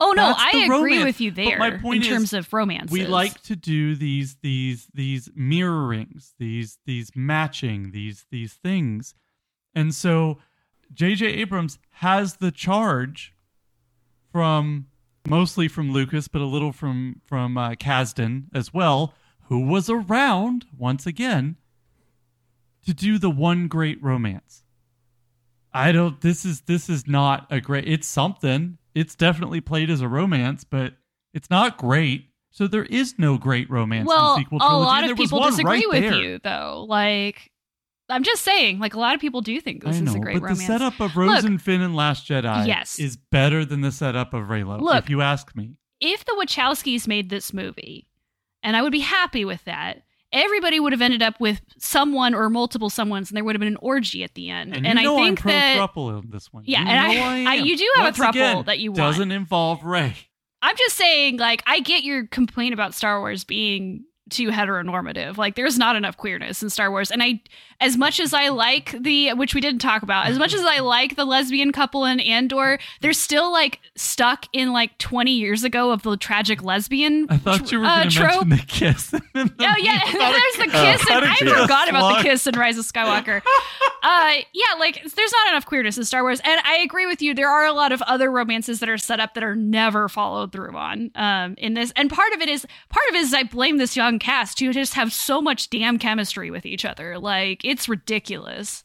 Yeah, and I, I want to talk about the Rey side of of Reylo for a hot minute. Like the because there are also pro- there are also things there that I think are are well worth digging into. And uh, you know, I'm glad that you guys brought up the Wachowskis and Matrix Resurrections because that's a better Star Wars Episode Nine than this is. I would argue Yes. for a lot of for a lot of the reasons that we've been talking through but you know as as much as the heteronormative part of me being a heterosexual would love to see rey and kylo together and make a bunch of little kylos that's not necessarily the only outcome of that arc. Like i think there is a like i think the greater tragic romance is not him being it being dead and like it is poetic that he gives his life force for her and, and all that kind of stuff. But i think them being separated being a dyad and being connected, if he's gone, truly dead, and again, not even a ghost, there is part of her that is also gone because they are part of each other. And I think him having to go on a journey of atonement and being either they're together and they're going on this atonement, and she's like, I can't be with you until you fix the person you are, or them having to be separated until he can figure that out, I think is actually a much stronger case for a strong woman character in a romance than killing off her bad boyfriend, quote unquote. And the ending, Rey's ending in this movie is extremely tragic to me because she has lost the person that she's connected to with the Force in a dyad, which ha- just has to be extremely painful on many levels. She has lost, you know, her both of her, uh, all three of her parents like her uh, her um, mentor parents in the original three characters. She has lost any connection to her actual her actual blood parents. She has had to kill her grandfather, and she is alone in that sequence. Like she sees Luke and Leia as ghosts off, kind of in the distance, and she's been burdened with this legacy but is not sharing it with anyone like even like if finn and and rose and poe were in that scene with her or even chewbacca that would it would just mean so it would say so much more about who rey is as a person going forward and this just tells me she's alone but hey she's got a great car I, I don't want to undercut that at all because I think it's a great point. If you turn the camera around, the Falcon with Chewie and R2 and some porgs, and maybe the others are all they're all they're there. They this have movie to be needed there. hundred percent more porgs. That's my other complaint. I know. All the other Force ghosts are on the other more side of the camera too. They Yeah. just wanted them to have. and in, moment. in my head canon they're all they are all there for sure and the lego animated stuff that that takes place canonically after the rise of skywalker does have them all together it's just sad that there are so many people who are going to have seen this movie and will not see that stuff and will not make that leap to say oh yeah they are there they're just not on camera with her I mean, that's a really good. And I think that goes for it's especially powerful for her. But I think that pretty much goes for everybody. You know, what where do we leave these characters? You know, if you think about the original ending of Return of the Jedi, you see not normies on Coruscant we don't give a shit about. You see the fact that these people are alive. You see that Leia and Han are going to have a future together. You see that Luke and Leia are going to be able to explore their relationship. You see that Lando has been accepted as, you know, a, a good person. You know, As it's Lando. like, it's well, I was just thinking it's crazy ex-girlfriend. I'm a good person. Um we there's a bunch see of ways that, that- that could have gone that i was a little bit nervous about we we see We even see the Ewoks. I mean, we see like the few, the the possibility of peace between people who maybe by all rights wouldn't get along. We see the possibility of atonement because Sebastian Shaw as Anakin Skywalker is there. So I mean that's a lot that's covered in that in during Yub Nub, right? Mm-hmm. And it, it, it nothing is said, but it's all there and it's all communicated. We get two lesbians kissing during this scene. In a brief scene that can be taken yeah. out. Yeah. And then but so yeah, there's really no closure for anybody. And I mean, you could use this opportunity. Except for maybe Poe. Right. You could use this opportunity if you wanted, Ryan or Tessa, to say that's especially true of a character we haven't really gotten any insight into for the whole movie, who was so important in the last one, Rose.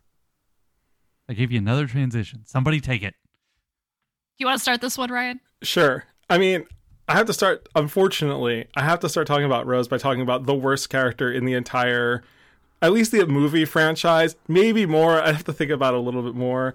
And that's Dominic Monaghan's character. I will Venmo you, either of you, ten dollars right now if you can tell me his character's name without looking it up. It's Charlie, Charlie. clearly. Yeah. he was the lead singer of Drive Shaft. Uh, his brother's name's Liam. Your your Venmo's on the way. No, his character's name is Beaumont, hey, and, and you are everybody. Yeah, and like, not that that's important, but like, you're literally throwing in characters that are taking away screen time from characters we already know. And like of third parts of trilogies, that's like rule number one, unless there are contractual obligations meant that Rose was not available for this adventure, which we obviously know is not the case because she's in the movie.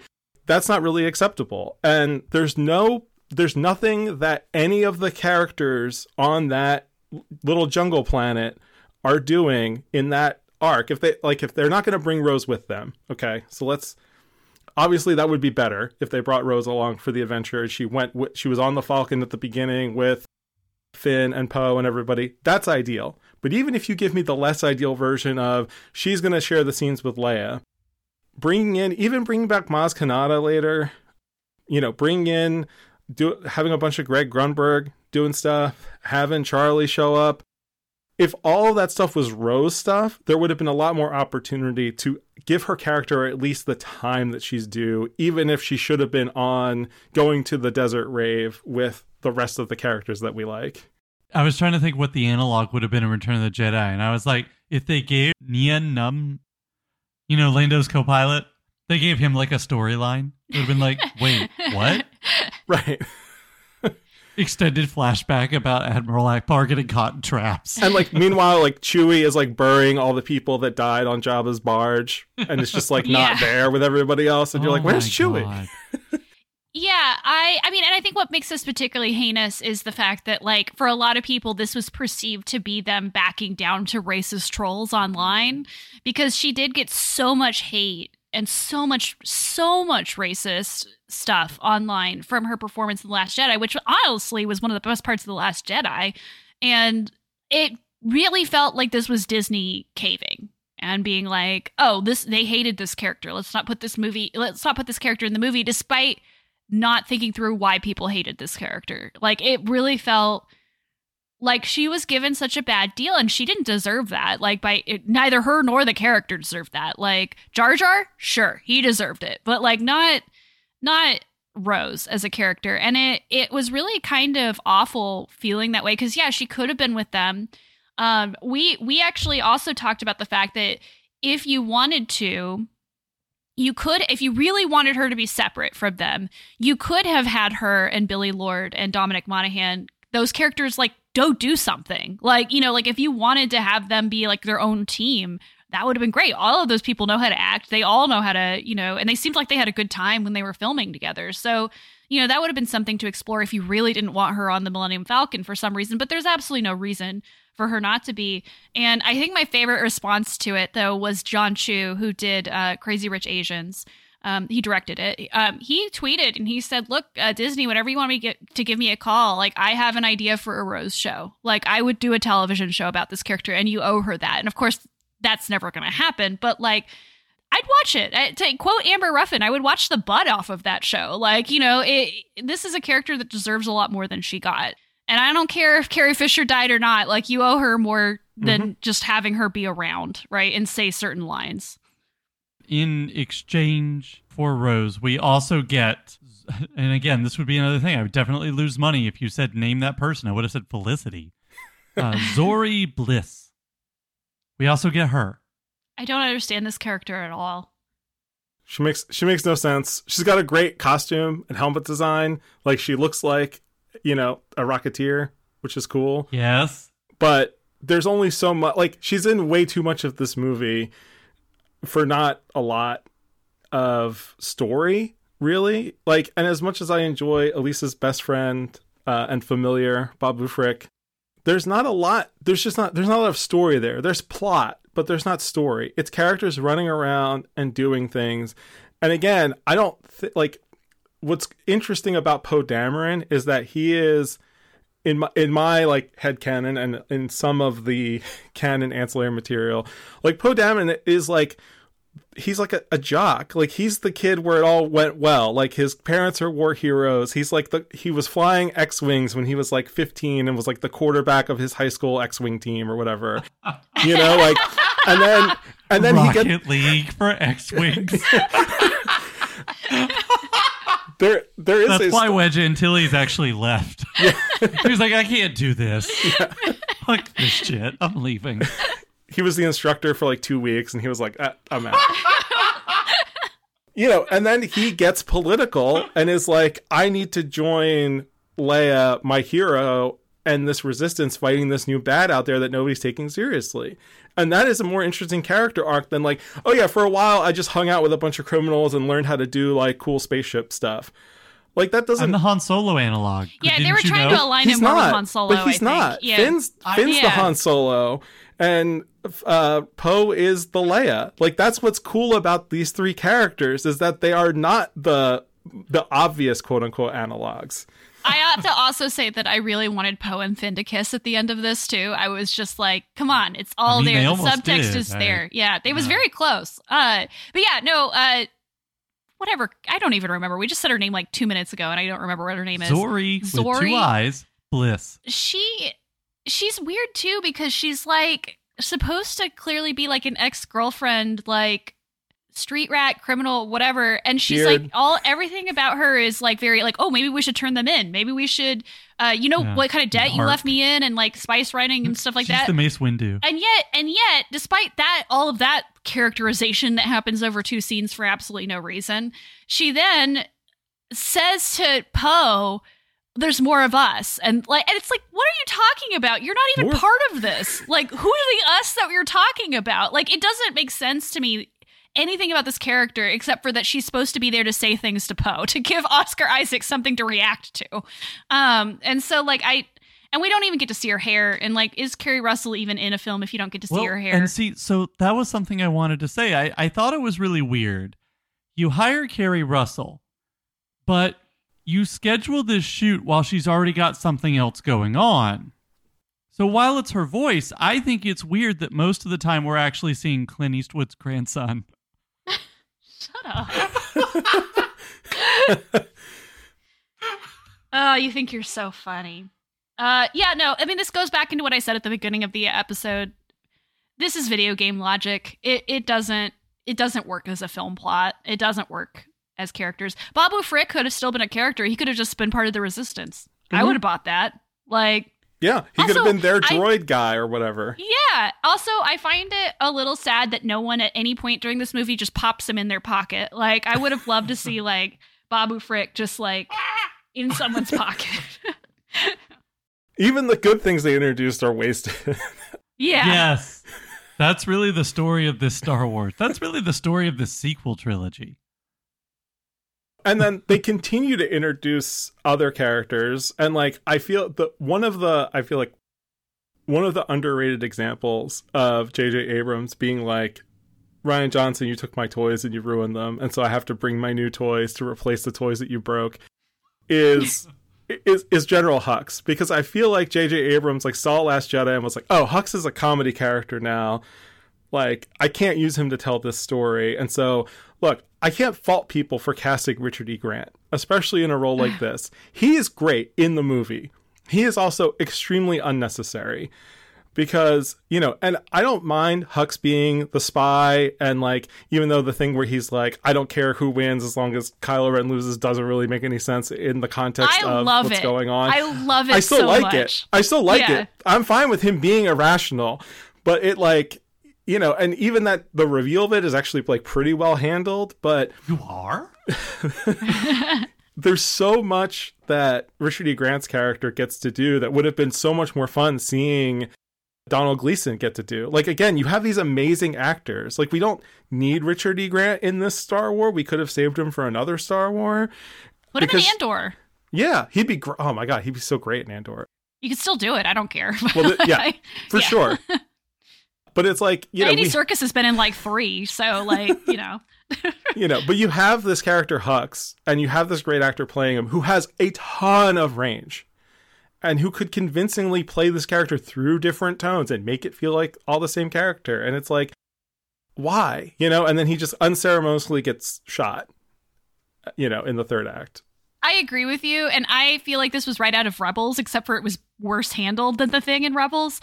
Except for I actually really like that his reason is spite because I don't feel like we get enough characters that do things out of spite in movies. Like sometimes you can do the right thing because you're being spiteful. Like that. That's that's I do just that every thing. week, practically. yeah, right and and there's okay. another opportunity for you know maybe not redemption and atonement but at least like having you know a like a bitchy companion you don't like who's necessary to get this job done like that's a fun dynamic that works in a star war I would have loved it if they had taken him with them. And when he gets back to Endor 2, he gets all he has like this like like, you know, really s- you know, like ew look on his face and and everybody else is like, you know, staring at him cuz he's like the worst person in the world. That would have been great. mm-hmm. oh so he doesn't like walking on grass like Yeah. Yeah. yes. Yes. absolutely. kid. Absolutely. I don't know how he makes himself look like a rat, uh, because Domhnall Glees- Gleeson does not look like that in most of his movies, but I don't know what it is. He just does such a great job. Okay. So, Ryan, are you ready for a lightning round? sure Okay. Ryan poses this question and, in true Sam fashion, immediately offers the answer in the notes. So, lightning round. Does this trilogy do right by the original trilogy characters? Han Solo. yes he gets an arc you know getting a bonus round of him coming back in this movie i think solidifies hey, it kid. Yeah. Like he's uh, Harrison Ford does more acting in these two Star Wars movies than he's done in quite some time. And he's very engaged like I think he's more engaged in these movies than he is in Return of the Jedi honestly in terms of like there's a mo- like the chemistry he has with Adam Driver feels real father and son. And I just think it, it really pays off. And he also has great chemistry with Rey seeing him with Chewbacca again. Like I do think that Han Solo got a proper two proper send-offs. Okay. If I had a bell, I would ding it for that one. All right. Leia. This is where I go kind of because I do think that if if Carrie Fisher had been alive for the making of this movie, they they probably would have been able to do more with her at the very least. And again, as we were t- as I was talking about with the you know Ben and his mom connection that's sort of set up in Last Jedi, like they were clearly pushing in that direction where his mom would be the one to sort of spark his redemptive arc. And so I can't fault them I can fault them for not dealing with her death correctly, but I can't say that I can't fault them for saying, "Oh, the third movie is going to be her movie and her not being around to do it." So, if it's pass fail, it's a pass, but it's like a C. Judges will give you that one as well. Luke. I say yes because Luke again does a really good job of furthering Rey's arc for the most part. And really I think they actually do a really good job of setting Luke as part of the legacy of the Jedi from the prequels and actually like he's the thing that I think ties the three trilogies together the most. And I find his I just I love his stuff in The Last Jedi where his sarcastic remark about facing down the entire first order with a laser sword actually does kind of come true, you know, in a very sly, clever rian Johnson kind of way. And to me like Luke makes sense in this trilogy. Okay. Chewbacca.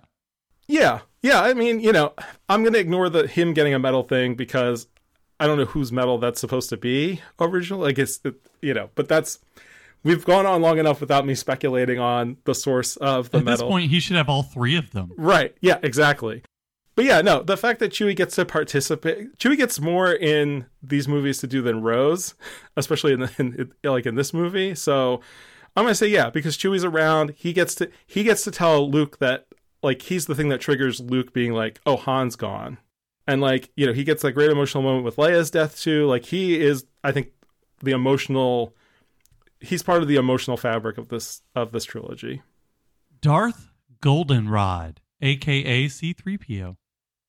I'm gonna say yes, but only because of this movie. I think see, I th- actually think that this movie does better by C-3PO than maybe any other character in the movie because It's so good. it's so good. His, I mean, and not just because he gets to do like a dark side thing and his eyes glow red, and like, yes, they do another fake out death, quote unquote, with his memory, pot- like potential memory loss, but he gets to go on the adventure with them. He's actively participating. Anthony Daniels gets some great line. His line reading of "serpent, serpent" is just incredible. like that's why you bring Anthony Daniels along. I love when he looks behind him. Like it's the first time it's ever happened, but when they all look at him and he just like looks behind him, it's You know, and and It's his perfect. his line where he's like, "I'm taking one last look at my friends." Like I cried the first time I saw this movie just from that that from that moment. Yeah. And finally, C3PO's best friend, R2D2. I think R2D2 was the most done dirty by the sequel trilogy. yes. Like I get the I get the depression nap thing in Force Awakens. I don't like it, but I get it cuz he's not in that movie until like I want to say like it's like minute hour 15 or something of like a 2-hour movie. Like he's And he's just there. and he, right, he doesn't even Yeah. do anything until the very end. He hangs out. He gets to, he gets to see Luke again in uh last right because he's with them on Ahch-To on the island, and then he doesn't really do anything in this movie, you know. And like I love BB-8. This is not BB-8's fault, you know. BB-8 innocent. He and R2 seem to be, be buddies, and I even like D-O. D-O is a really cool new droid character who like has a cool new shape and like I like the fact that he's like kind of you get the sense that he's been abused and that's why he's really reluctant around people and then he sort of No, warms up to them. It's great, you know, and like teach it he's I actually think he's maybe a great tool for teaching kids about like body autonomy and like consent from that because it does it in like a very cute fun way but like also very clear like he's saying no thank you and he's being very polite about it but he's pretty firm. And I just wish R2, who was like in some ways, R2 and 3PO are the central characters of these nine movies, and R2 just doesn't really, he doesn't get to fly again. He doesn't get to like buzzsaw anything. He doesn't get to periscope. And, like it's just like I just don't I don't understand what the like why they didn't write something for R2. I will say though that in this movie he does finally after all of these movies admit that C3PO is his best friend, which is just be still my heart. Like he actually admits it. He's like, "No, you are my best friend," which is great. That was the great. best part of his entire arc. Agreed. I just, I love how their interactions end with that, which is a nice juxtaposition to where they began. Hey, dude, you're naked. Your wires are showing. That's where we started, all the way back in the Phantom Menace. Okay. I have two things I want to say. I have two last things that I want to say that I was told to say during this episode as we were watching this. Just to put on my science fiction nerd hat for a second, uh, the whole plan that Palpatine has when he tells Rey to strike him down, and then he'll like she'll like absorb his essence or whatever, and like he'll be like sort of I guess puppet ruling her um, from like the Sith throne. I don't know exactly how they plan to do that. It is straight out of Children of Dune um, where Alia, uh, the daughter of Jessica, um, is basically possessed by um, the spirit of Vladimir Harkonnen because she has like all the genetic memories of her ancestors and it like like everyone said eventually one of them overwhelms her and so she becomes like this uh physical it's called an abomination but she becomes basically someone who is basically possessed by her grandfather um, and so I, as soon as I saw that, I was like, oh yeah, that's that's some more Dune in Star Wars, which Lucas was obsessed with Dune clearly, and so it's just kind of fun to see those little things in this. Uh, the other thing I'm going to say is them riding horse creatures across a star destroyer destroyer is fucking cool. Like that was my favorite part of this whole fucking movie. Instead of a boss ass lightsaber fight, they had a boss ass cavalry run across a star destroyer. That is pretty cool. Ryan, any any we'll we'll we have more to say about this in Right. our last segments. Right. But before we get there, is there anything else you'd like to throw in?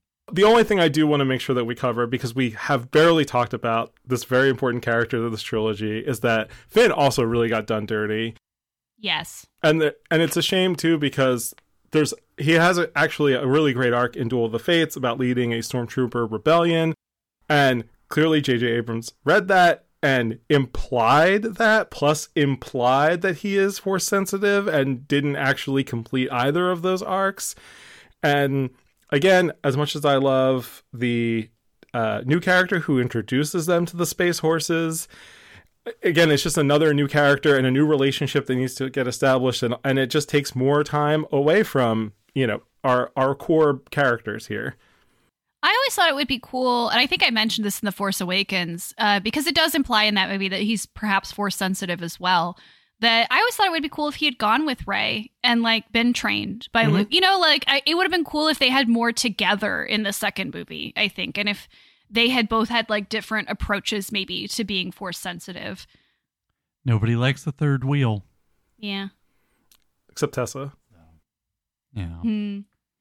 Meanwhile, somewhere that isn't Tatooine, our segment where we talk about TV shows and other ancillaries, except for today, because we're not going to talk about TV shows and other ancillaries that exist. We might talk about some that haven't happened yet, but today, meanwhile, somewhere that isn't Tatooine, which is where The Rise of Skywalker ends, and whatever else is going to come next will begin.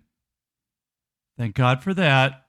What are our hopes and dreams for the future of Star Wars? What would you like to see in a future Star War, Ryan? My big thing is that I think ending the Skywalker saga was fine. Ending the Skywalker bloodline was kind of just dumb. And that's a very that's a a movie writing thing, not a genre fiction writing thing. So that's why you get like in the 89 Batman movie, the Joker, the, well the man who would become the Joker, Jack Nicholson kills Batman's parents. And at the end of the movie, Batman well, the Joker falls off a, a bell tower, thus completing Batman's arc, and basically means he doesn't have to be Batman anymore because his unresolved childhood issues are resolved. And so, but it's a closed loop. And then when you get to Batman Returns, they just ignore it, and he's just still Batman and whatever. Uh, and as films, they make no sense. But here this is like the Star Wars is an ongoing saga. And again like I just think closing off that by killing off the last Skywalker asterisk is is just a mistake. And I think you know having Rey going from Rey nobody to Rey Palpatine to saying that she's Rey Skywalker the, at the end of this movie is also just really dumb because if anything like her her t- taking the palpatine name is is just more interesting as a potential for future stories of how she's viewed by the other people that she will then encounter. Like if you're to give her a backstory like that and then immediately just discard it as like it doesn't actually matter but it does like it does matter that she's a palpatine but she's not to take the name palpatine because that's not good like it's very confusing and ultimately doesn't really mean anything to the story but you know, I think it's a shame that like, you know, in the in the Legends canon, there were Star Wars comics that took place a thousand years after Return of the Jedi with Cade Skywalker and like Luke showed up as a force ghost to be like, Kid, you're a screw up. Like, you gotta get your act together. Like the bad guys are running the galaxy and you know, a Skywalker needs to sort this stuff out and he's very resistant to it and there's a bit of him in Kylo Ren, I think. But you know, I think closing off the thing that's most familiar to casual fans of Star Wars is just a big mistake. And I think at some point they need to figure out how to fix that. I've not been shy about what I want. And I'm starting to begin to think it will happen, which I find amazing. Apparently there's there's some word out there that there will be multiple Ahsokas in Ahsoka, like Ahsoka from different times, which seems to indicate that uh, the Rebels episode of World Between Worlds, which canonically establishes time travel in the Star Wars universe, will have an effect on the stories we tell in the future. I've said that already. I've also talked about how I think that I think that we really need to see more of these conversations that put the past in perspective. We need to have conversations between uh, Ahsoka and Anakin. He has some splaining to do. Obi Wan has some splaining to do. They need to talk to each other, by the way. I want to hear a lot more about Qui Gon, and I and I think that we can get those things. We can tell those stories that happen between the stories that have already been told, even if they do involve some Skywalkers. Uh, not to say that I don't like things that don't involve them at all, but to go back to the Ahsoka and Ezra and Thrawn and the time travel of it all. I had a realization. I said the sequel trilogies are the Kelvin verse. And, and Tessa was immediately like, show your work. I don't like that. What it is, is Star Trek. I, I'm I'm I'm I'm pretty jealous of Star Trek sometimes and its fandom. Because they have so they have like seven thousand episodes of TV. And in this year alone, CBS or Paramount Plus made 300 new episodes of things. I mean, come on, man. That pipeline is flowing. And then they have movies too. I mean, like, come on, man. Anson Mount is like the best Star Wars character in decades, and he's on Star Trek. he cooks in his ship. I do love that I so much. I just gotta say, I mean, like, what Star Wars really needs to do is start building out its rich legacy of numerous characters over numerous periods of time, which is what Star Trek has done. They don't fucking live and die by Captain Kirk. And good thing, too. Which is really what we could say about the Skywalkers as well. But what really got me there was realizing J.J. Abrams did the same thing to Star Trek, except the difference is it's quasi canon. It's canon, but it's a different universe. And I was like, oh shit. Well, it's because Star Trek has the infrastructure for that. Like they're Right. they're there's That's what you said. there's Yeah. every single series of Star Trek has like an alternate universe time travel series of mm-hmm. episodes, episodes, material, whatever you want to say. And so like the Kelvinverse was a really brilliant idea. I think I don't know if it was JJ Abrams or someone else to basically be like we're going to retell these stories, but we're going to do it in a way that doesn't that lies alongside of the stories we've told before and in a way that already exists that's already accepted by Star Trek fans. Star Wars doesn't have that. You said the thing about they don't have the infrastructure this morning, and I said that's what a world between worlds is. Right. It's time to build. right. And you know, I, I'm not I'm not saying we have to retcon the sequel trilogy. I'm not that person. But you've just told me you're thinking about it. Mm-hmm. You have told me that Filoni knows the possibility is there. We don't know where Thrawn is. We haven't heard from him lately. I happen to know there's a story out there that lots of people love that takes place, including Grand Admiral Thrawn, right after Return of the Jedi. It is the first then canonical work that opened up the galaxy beyond George Lucas's creation. And you're telling me that guy fell through a time portal? Yeah. You- You're going to tell me that happened. I really want the Ahsoka show to be an extension of Rebels. I'm not going to lie. Like, I just want to see all. it, you know. I mean, because all I was thinking when we were watching Rise of Skywalker is, and we've talked about this before too, like the complete lack of institutional knowledge that any of these characters have because of what happened in the prequels and over the course of the original trilogy. So like when Rey says like, "Oh, it's a Sith wayfinder." I'm like, "Just call it a fucking holocron. That's what it is." And Sam said, "Oh, but she might not know what that is." Like because no nobody exists to tell them like that that's what it's JJ called. either does. But at the end of the day, though, it is an interesting thing to talk about, whether it's like in, intentional or not. And all I could think about were the connecting threads, and that those connecting threads are Ahsoka, who already is a character very critical of the Jedi Order. Right? Uh, Darth Maul calls her a part timer, which is like my favorite description of her, and Ezra Bridger, who was never officially part of the Jedi Order, but was trained by a Jedi, but he still exists he the way that he interacts with the force and the way Kanan eventually interacted with the force is very different than the way that the Jedi interacted with it.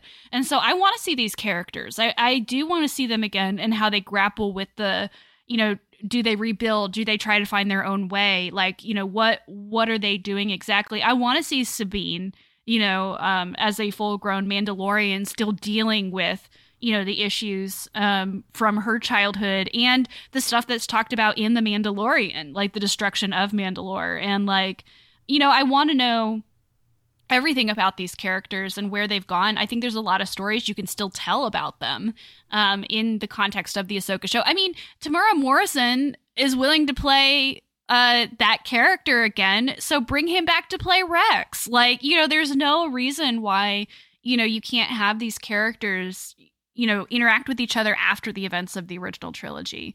So I, I definitely and and again andor is also a really great step in the right direction. Um, do more genre fiction in star wars. Like give me a star wars romance. Give me a star wars horror story. Like i i want to know i want to see more of this leaning into genre and less of the reliance on the old formulas. The Star Wars horror story really has to star Billie Lourd. I mean, or I don't know what the point is. Yeah, and and you know, Tessa, I I mean, and Sam, I agree with everything that you guys both said. In as much as like I'm all, I want smaller stories, I want different genres, I want different flavors, I want different time periods. Like, just let's spread it all out and see what sticks and what you know connects with people, and then how we can build from there. I'm really, I'm really nervous and really torn about the Ahsoka show being live action because on the one hand I realize that animation is still like I still have people I know who love Star Wars and have rewatched Mandalorian several times over and who have yet to hit play on Clone Wars because it's animated. Mm-hmm. And I understand that. I don't like it, but I, I understand that those people exist. But like I don't know if live action is going to allow them to tell the story the way that it needs to be told on the scale that needs to be told. Like if Dave Filoni gets to bankrupt Disney, I'm all for it. But you know, I don't know how space whales are going to look in live action. you know, Fair. and like I don't know that the, the story that they're building to needs to feel big enough to be a movie Mhm. but also that means and live action also means less time and like not only less time in terms of screen time but also you know how long is Rosario Dawson going to be willing to play this character over the course of how long these production schedules take whereas you know Ashley Eckstein has been voicing Ahsoka in animation since like you know 2008 or 9 or whatever it was so you know I I I'm nervous about it you know I like I want to trust the process but I'm nervous about it just because well, I think it'll again it'll help sort of quote unquote legitimize some of the stuff. And there are a lot of Ahsoka fans out there for sure, uh, myself included. I just I just worry that like the story is going to get limited or reined in because of the medium that they're choosing to tell it in.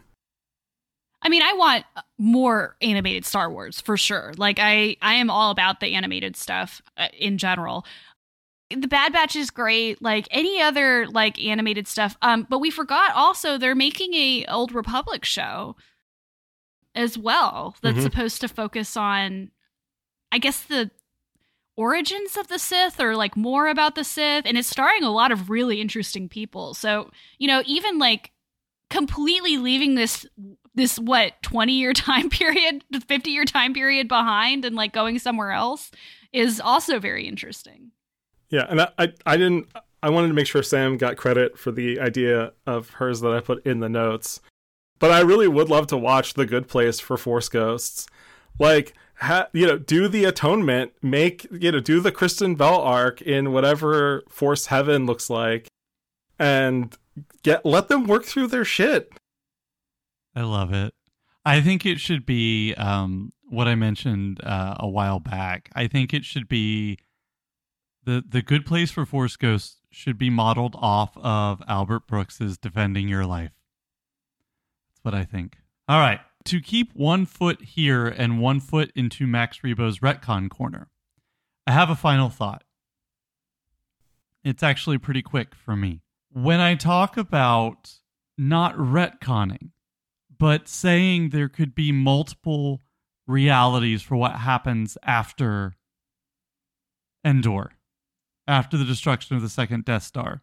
I'm starting to think about that more in terms of a remix, of opening up the Star Wars universe in a way that invites alternate versions, remixes. Dave Filoni has already started to do this with the way that he downplays many of the things that happen in Attack of the Clones. And by many things, I mean the many Tusken Raiders that Anakin murders. But in the Force Awakens documentary, we find out that uh, some of the the fans who build R2D2 astromech droids for fun were brought onto the set to build R2D2 astromech droids for the movie. I think it's time to open up the world if these supposed professional story people can't get it right, I know there's lots of people out there who can. And to put, and I know that, you know, there are people in Europe who learned how to edit video on computers so they could put together a version of Star Wars that looked like the one they grew up with because George Lucas refused to give it to them. That guy ought to be involved. Topher Grace has put together a cut of the prequels I am dying to see. I want it so badly because there's a good story in there. And it's weird that we're bringing up that 70s show again in this episode. but if Eric Forman is the person who can tell that story the best, then by God, let Eric Forman tell it. but that's, I think that's what the the way forward is for Star Wars is to open it up to people who know how to tell these stories because they grew up with the stories and they will treat them with love and care. And I don't see that as a retcon. It's just a certain point of view, right? That's what Star Wars is all about telling stories from a certain point of view. Why can't we have three versions of a story? We did in Last Jedi. So I, I think that's a really good place to start so I, you know, we talk about retcons and we talk about them definitely in a negative sense, but I think this is one way to think about them positively. And I'm, I think that was the best place to say this. I don't have much to say about retcons and the Rise of Skywalker, save for the one that that Ryan mentioned, which there's a fine line between retcon and certain point of view, isn't there? No, I just want to shout out Star Wars Visions, the uh, that was produced by several anime studios that uh, I think is getting a second season this year or 2023. It is. Jarrett gave us a uh, ranking of all the season one episodes, so you'll you'll enjoy that. I think. Well, not just you. Only Ryan will enjoy that. I think you all will enjoy it. Our final segment, segment six, the lighter side of the force.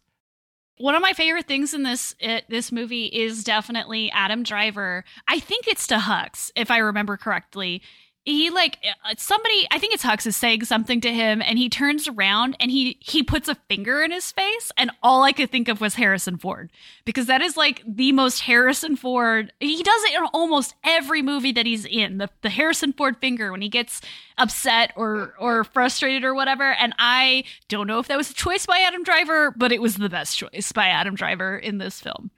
100% final answer. Uh I also had a thought as Rey was burying Luke and Leia's lightsabers in the desert of how many how many lightsabers are buried in the Tatooine desert at this point? Like because it's like the bog in Psycho. Yeah, yes. like well, I was trying to think. There's like a couple of like really funny examples of that in Terry Pratchett too, where like you think you're the first person to do something, and then like it turns out that everyone else has been doing the same thing and we definitely have seen it in Obi-Wan Kenobi. We've seen it in other other things as well. So I found that to be very funny. I'm like, oh, how original! You're burying a lightsaber in the Tatooine desert. Uh, I wonder if there's a market for like junked lightsabers. Uh, they will Mos only Eisley. bring you a half portion. Yeah. uh, and then finally, my favorite Samism that happened while watching this, although she forgot to say it during the episode itself.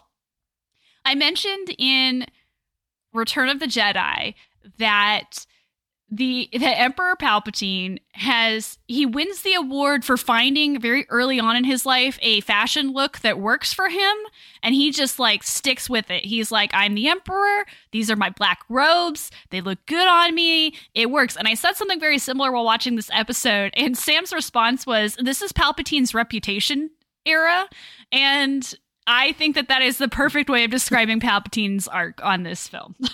Look what you made him do. he doesn't trust nobody, and nobody trusts him. Were there any lighter side of the Force moments for you, Ryan? Just the what I mentioned before about uh, 3PO, rea- his reaction to the big snake, uh, just al- Yes. always makes me laugh in the most affectionate way. All right, Tessa, this is why we can't have nice things. Look what we have done. We have talked about all the Star Wars. There may be wars on other stars in the future, but for now, we did it. That all we have left to do is, Tessa. Rank that list. Ryan, would you like to go first? Sure. Uh, I can go first. And I want to preface by saying, in recognition for all of the Star Wars that has been watched and talked about both on this podcast and within the larger Mumble community these past this this past like two weeks at least, I wanted to give an, an exclusive ranking of all of the movies and canonical TV shows. Ooh. All right. because my my movie ranking is on Letterboxd. I tinker with it now and then, but I wanted to fold in the shows as a just as a way to show my appreciation for this project and being able to be involved in it and everything. Uh, at the very bottom is the Clone Wars movie, which is like the pilot to the Clone Wars series. It's just not very good. It really, and I'm still mad that the quality of it kept me away from the rest of the Clone Wars 3D series for so long because that was my only impression of it. And I was like, oh, this is a little kid show, you know. So that's at number 21. Wow. Number 20 on this list is The Rise of Skywalker, for all the things that we have said over the past two plus hours. Number 19 is The Book of Boba Fett, which I just want to say the second episode where he is with the Tusken Raiders is one of my favorite Star Wars things. The rest of the series is not good. It has its moments, as all of these do. Number 18 is the Resistance animated series, which I have only seen the first season of, but that takes place between Force or pre Force Awakens, and the second scene takes the second season takes place, I think, concurrently with Last Jedi because there's no time gap between those two movies. It's pretty good. It's a it's a it's it's a space racing series that slowly that shows fascism en- encroaching on this like little seaside base that these guys are hanging out with and like spies and stuff. Poe Dameron's in it. Like it, it's fun. Number 17 is Solo. And now we're getting to the part of the list where I'm like, I objectively like all of the things from here on up and Yeah. have minimal issues. I just want to let you know that that's that's that's where Solo is right now. Of like, I do like this a lot. I think it has some problems overall, but I like it. 16 is Force Awakens. 15 is Attack of the Clones. 14 is Mandalorian. The Rebels and Clone Wars stopped me from trying to break this out further by season, but I will say I like Mandalorian season one. The ending of season two was not really a fan of. Number 13 is Tales of the Jedi, in part because it's short. Like what is there is really good, but there's not a lot of it yet. Number 12 is Obi Wan. Number 11 is Rogue One. Uh, Number 10 is Andor. Number 9 is The Phantom Menace. Number 8 is Bad Batch. Number 7 is Return of the Jedi. Number 6 is Revenge of the Sith. And now bring into the top 5. Uh, number 5 is Rebels. And Kanan might be my might be like my go-to example outside of Ahsoka as like the best Jedi Yeah. in the franchise. Uh, number four is Clone Wars, um, because I, it, there's so many things in Clone Wars that like Rebels, it, it goes all over the place in really good ways and like takes the time to explore, and the arc structure works really well. Uh, number three is The Empire Strikes Back. Uh, number two is The Last Jedi, and number one is Star Wars. I think it's really funny that most of the people we've talked to, it's like Star Wars is either number one or number two. Like mm-hmm. everyone just loves the original so much. I mean, it's so good. And, Why wouldn't you? And my argument, and having talked over the over these rankings for a long, the only thing I'll say as to why Star Wars is number one is not actually because it's the first one, even though it does get some credit for that. It's because that is the most amount of time that any of these core trios actually spend most of the movie together. Yeah, that's true. You know, and that Han, Luke, Leia stuff on the Death Star, that whole sequence is is Star Wars for me.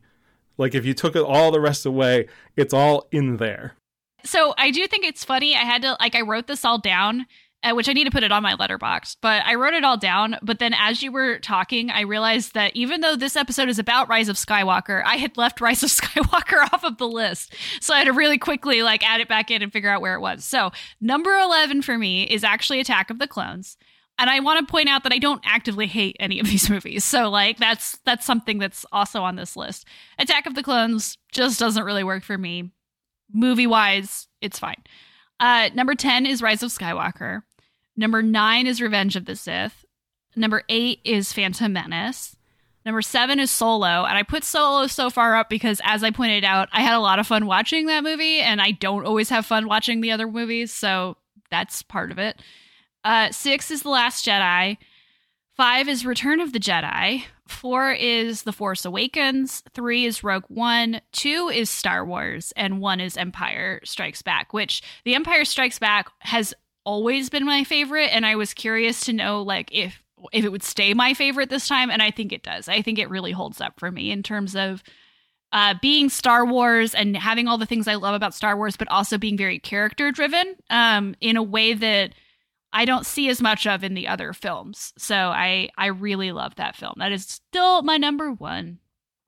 Now it is Sam's turn to rank that list. Ah. I just want to say this has been my choice for our Christmas limited series. This was all my fault. So we're going to close it out with my rankings, and I'm going to start at the top for a very specific reason.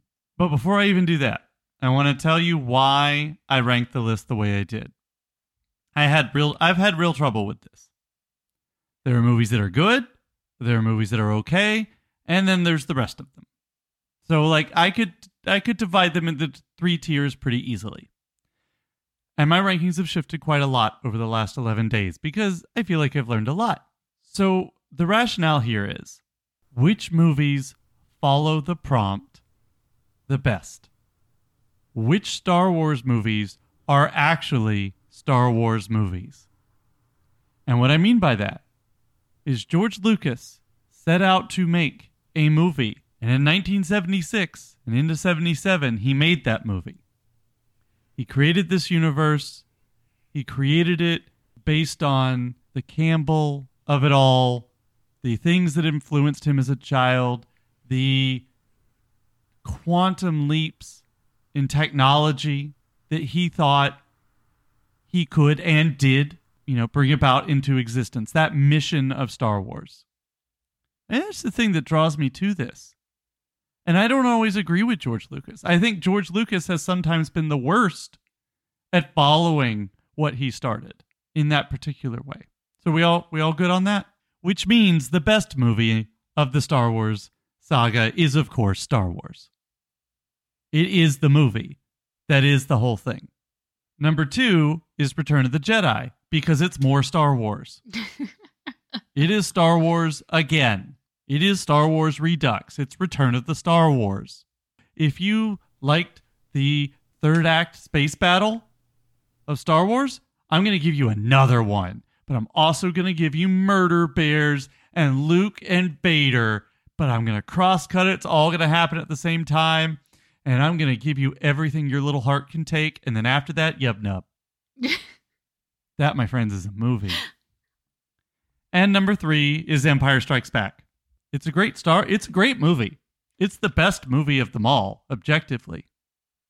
But it's not a George Lucas movie, and he made damn sure that every, to let everybody know.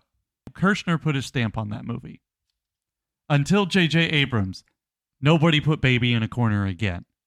Nobody put their stamp on Star Wars other than George Lucas, which causes some problematic things on down the line. Number four, the most Star Wars movie of any Disney Star Wars movie is, of course, Rogue One.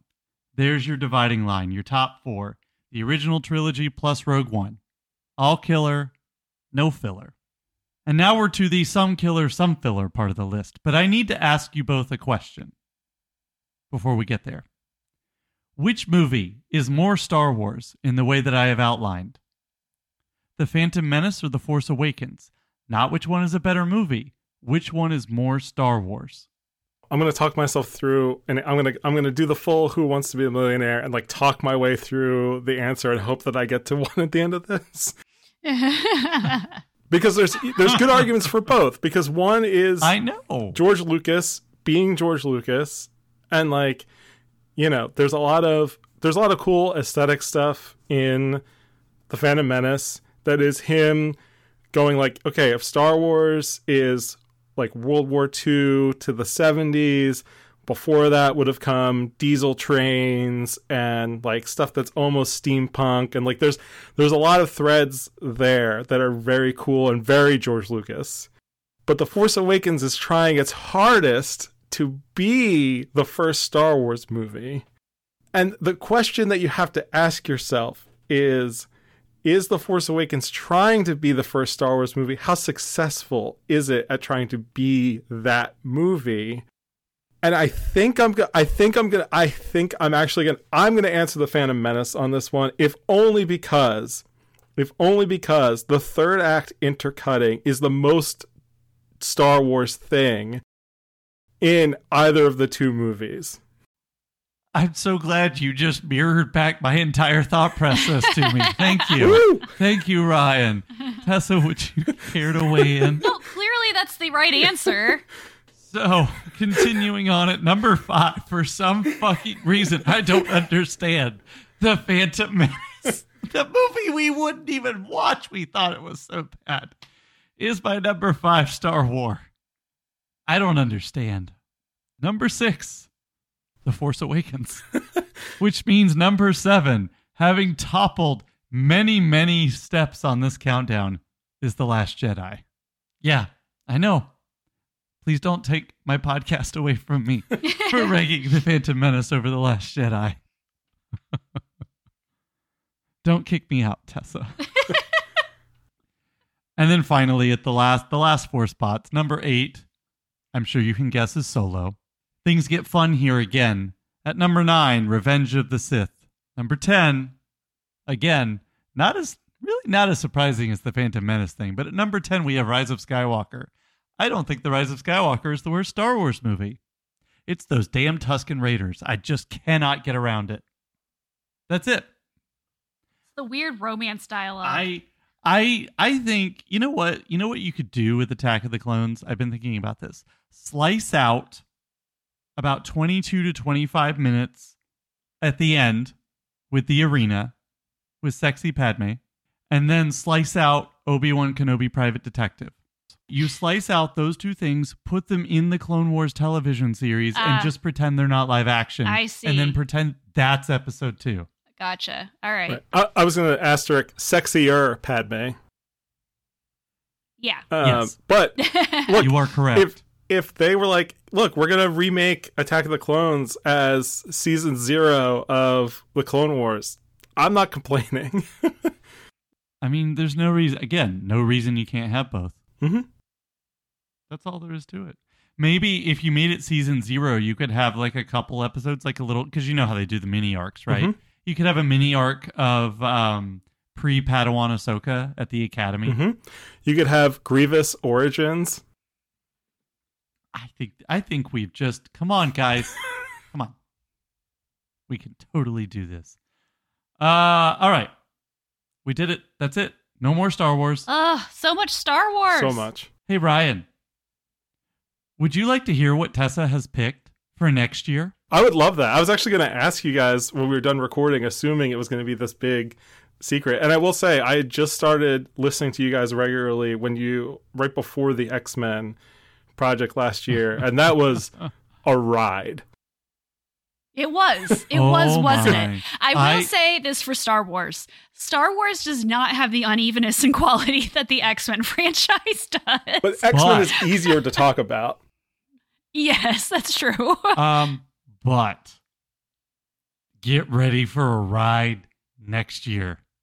So we, I I mean, I say this like we've been doing this for five years. We've only been doing it for three now. Uh, that we're I mean, finishing. two more. this. We'll have five. Come yeah, exactly. Uh, but we're we've halfway there. we've been announcing.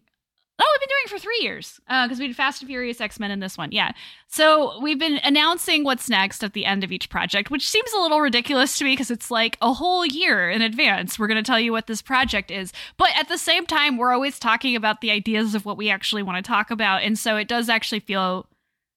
I don't know. I'm too excited to like ever keep it secret for very long. But So let me let me fill in one more thing so to build the suspense even more. Okay. Just remember, Ryan, because you said you mentioned the X Men, right? hmm Just remember, there's a Fast and Furious movie coming out next year. Uh, yeah, we are gonna think have that'd a- be a super time to listen to that first. I, I will, I will, I will go back, assuming that movie comes out and doesn't get yeah, control alt deleted by Vin Diesel's ego. I will, I will go back and listen to that whole series. there's gonna be a scene at the end of the movie where he fights Black Adam. uh, so I will say I don't know if we were as good at podcasting back when we did that. We're definitely not. We did not know what we were doing. But Megan has first dibs on the Fast and Furious episode though because of how much she loves that series. Do we know what we're doing now? You said we didn't know what we were doing then. Oh Do we no, know I mean now? like we were definitely not as good as we are now. Not that we're like great or anything. But so anyway, it's very funny, Ryan, that you brought up Batman. oh boy. because we are going to be doing all of the live action Batman films next year. Um, and probably a couple of the animated ones. We can't do all Batman films. That would be way too big of a project. But um, we're going to do. I, I can't list them all out now, but we are going to include the Adam West Batman film, which I've written about before. We're going to include the 90s Batman films, the Chris Nolan films, both Snyderverse films, Wait. um, one of which is not technically Batman, Yeah. but Okay. features Batman kind of heavily. Yeah. Probably, I'm thinking because Sam hasn't seen it, Mask of the Phantasm will probably be our our animated entry. We may do another one, I'm not sure, but that's the one that always tops everyone's list. And uh, the Batman, of course. So that is our plan for next year. I don't know how many days that is. We'll figure it out. Yeah. Lego Batman, I think, is the only theatrically. and Lego Batman. Uh, the other, th- those are the only two theatrically released animated films. There's obviously a whole universe of multiple universes of direct to DVD stuff. that is our plan. Our next franchise is Batman. That's very exciting.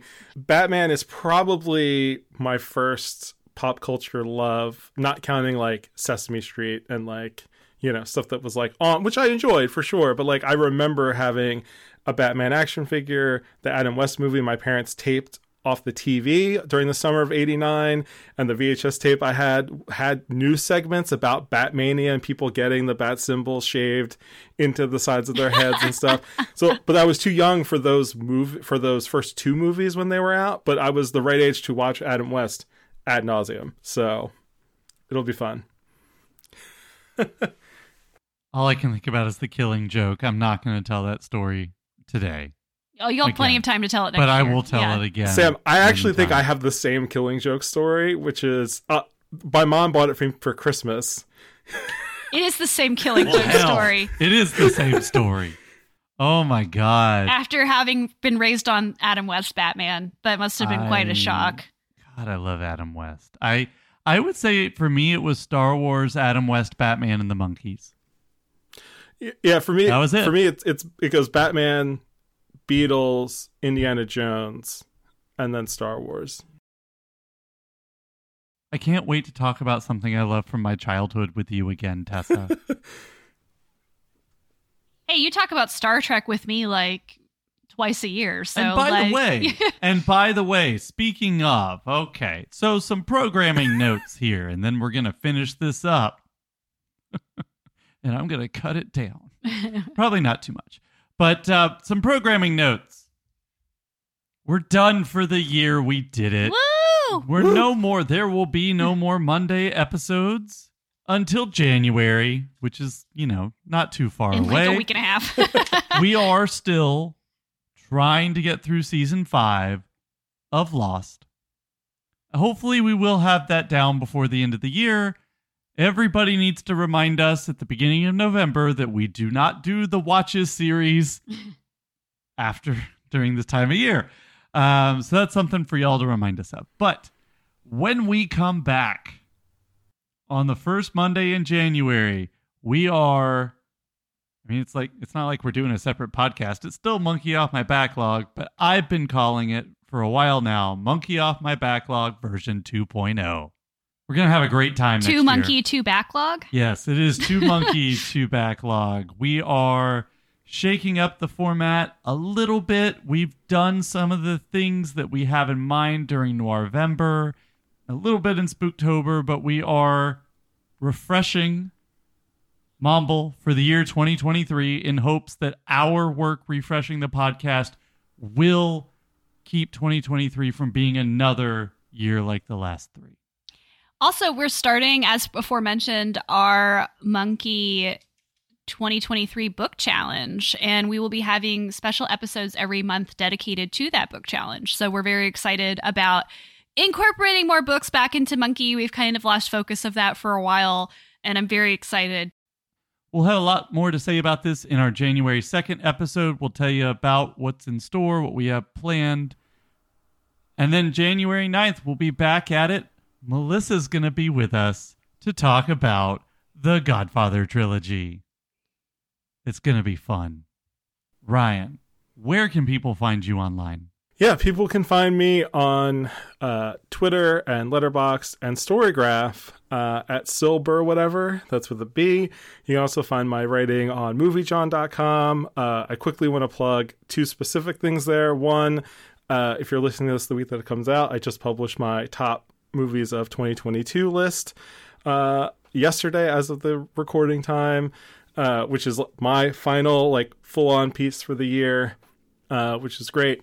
And then I also wanted to shout out uh, Sam's excellent article uh, that went up today on two movies from 1997, uh, As Good as It Gets and Good Will Hunting, only one of which I've actually seen. But nonetheless, the article was very insightful and I thought just very, very well done and, and well worth a read. So Thank you.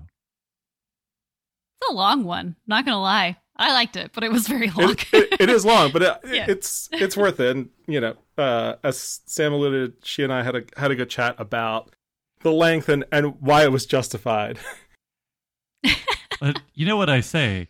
Why have why choose between quantity and quality when you can have both? it's true. Absolutely. It- that is what you say. I have always said that. You have always said that. Not sure I'm talking about myself, but I have always said that. Tessa. You can find me on Twitter, Letterboxd, and Storygraph at The Bi Paradox. You can also find me on my other podcast, Nanny Ogg's Book Club, where my friend Nigel and I are reading through all of Terry Pratchett's Discworld novels. You can find that on Twitter at Nanny's Book Club and on Instagram at Nanny Ogg's Book Club. Send us your thought. Oh, wait, hold on. You can find me on Twitter at Sam underscore Morris9 and on Letterboxd and Storygraph at Melody Valentine. Send us your thoughts about the monkeys we talked about today, what pop culture you've crossed off your list lately, what you'd like for us to talk about on future episodes, or anything else that comes to mind. Find us on Twitter at Monkey Backlog. Email us at monkeyoffmybacklog at gmail.com. Please rate, review, and subscribe on iTunes and follow us on Stitcher, Amazon Podcast, Google Podcast, or wherever you listen to podcasts. May the force be with you. Get that monkey off your back. Do you ever dance with the devil in the pale moonlight and have a good holiday season? Oh, we did it!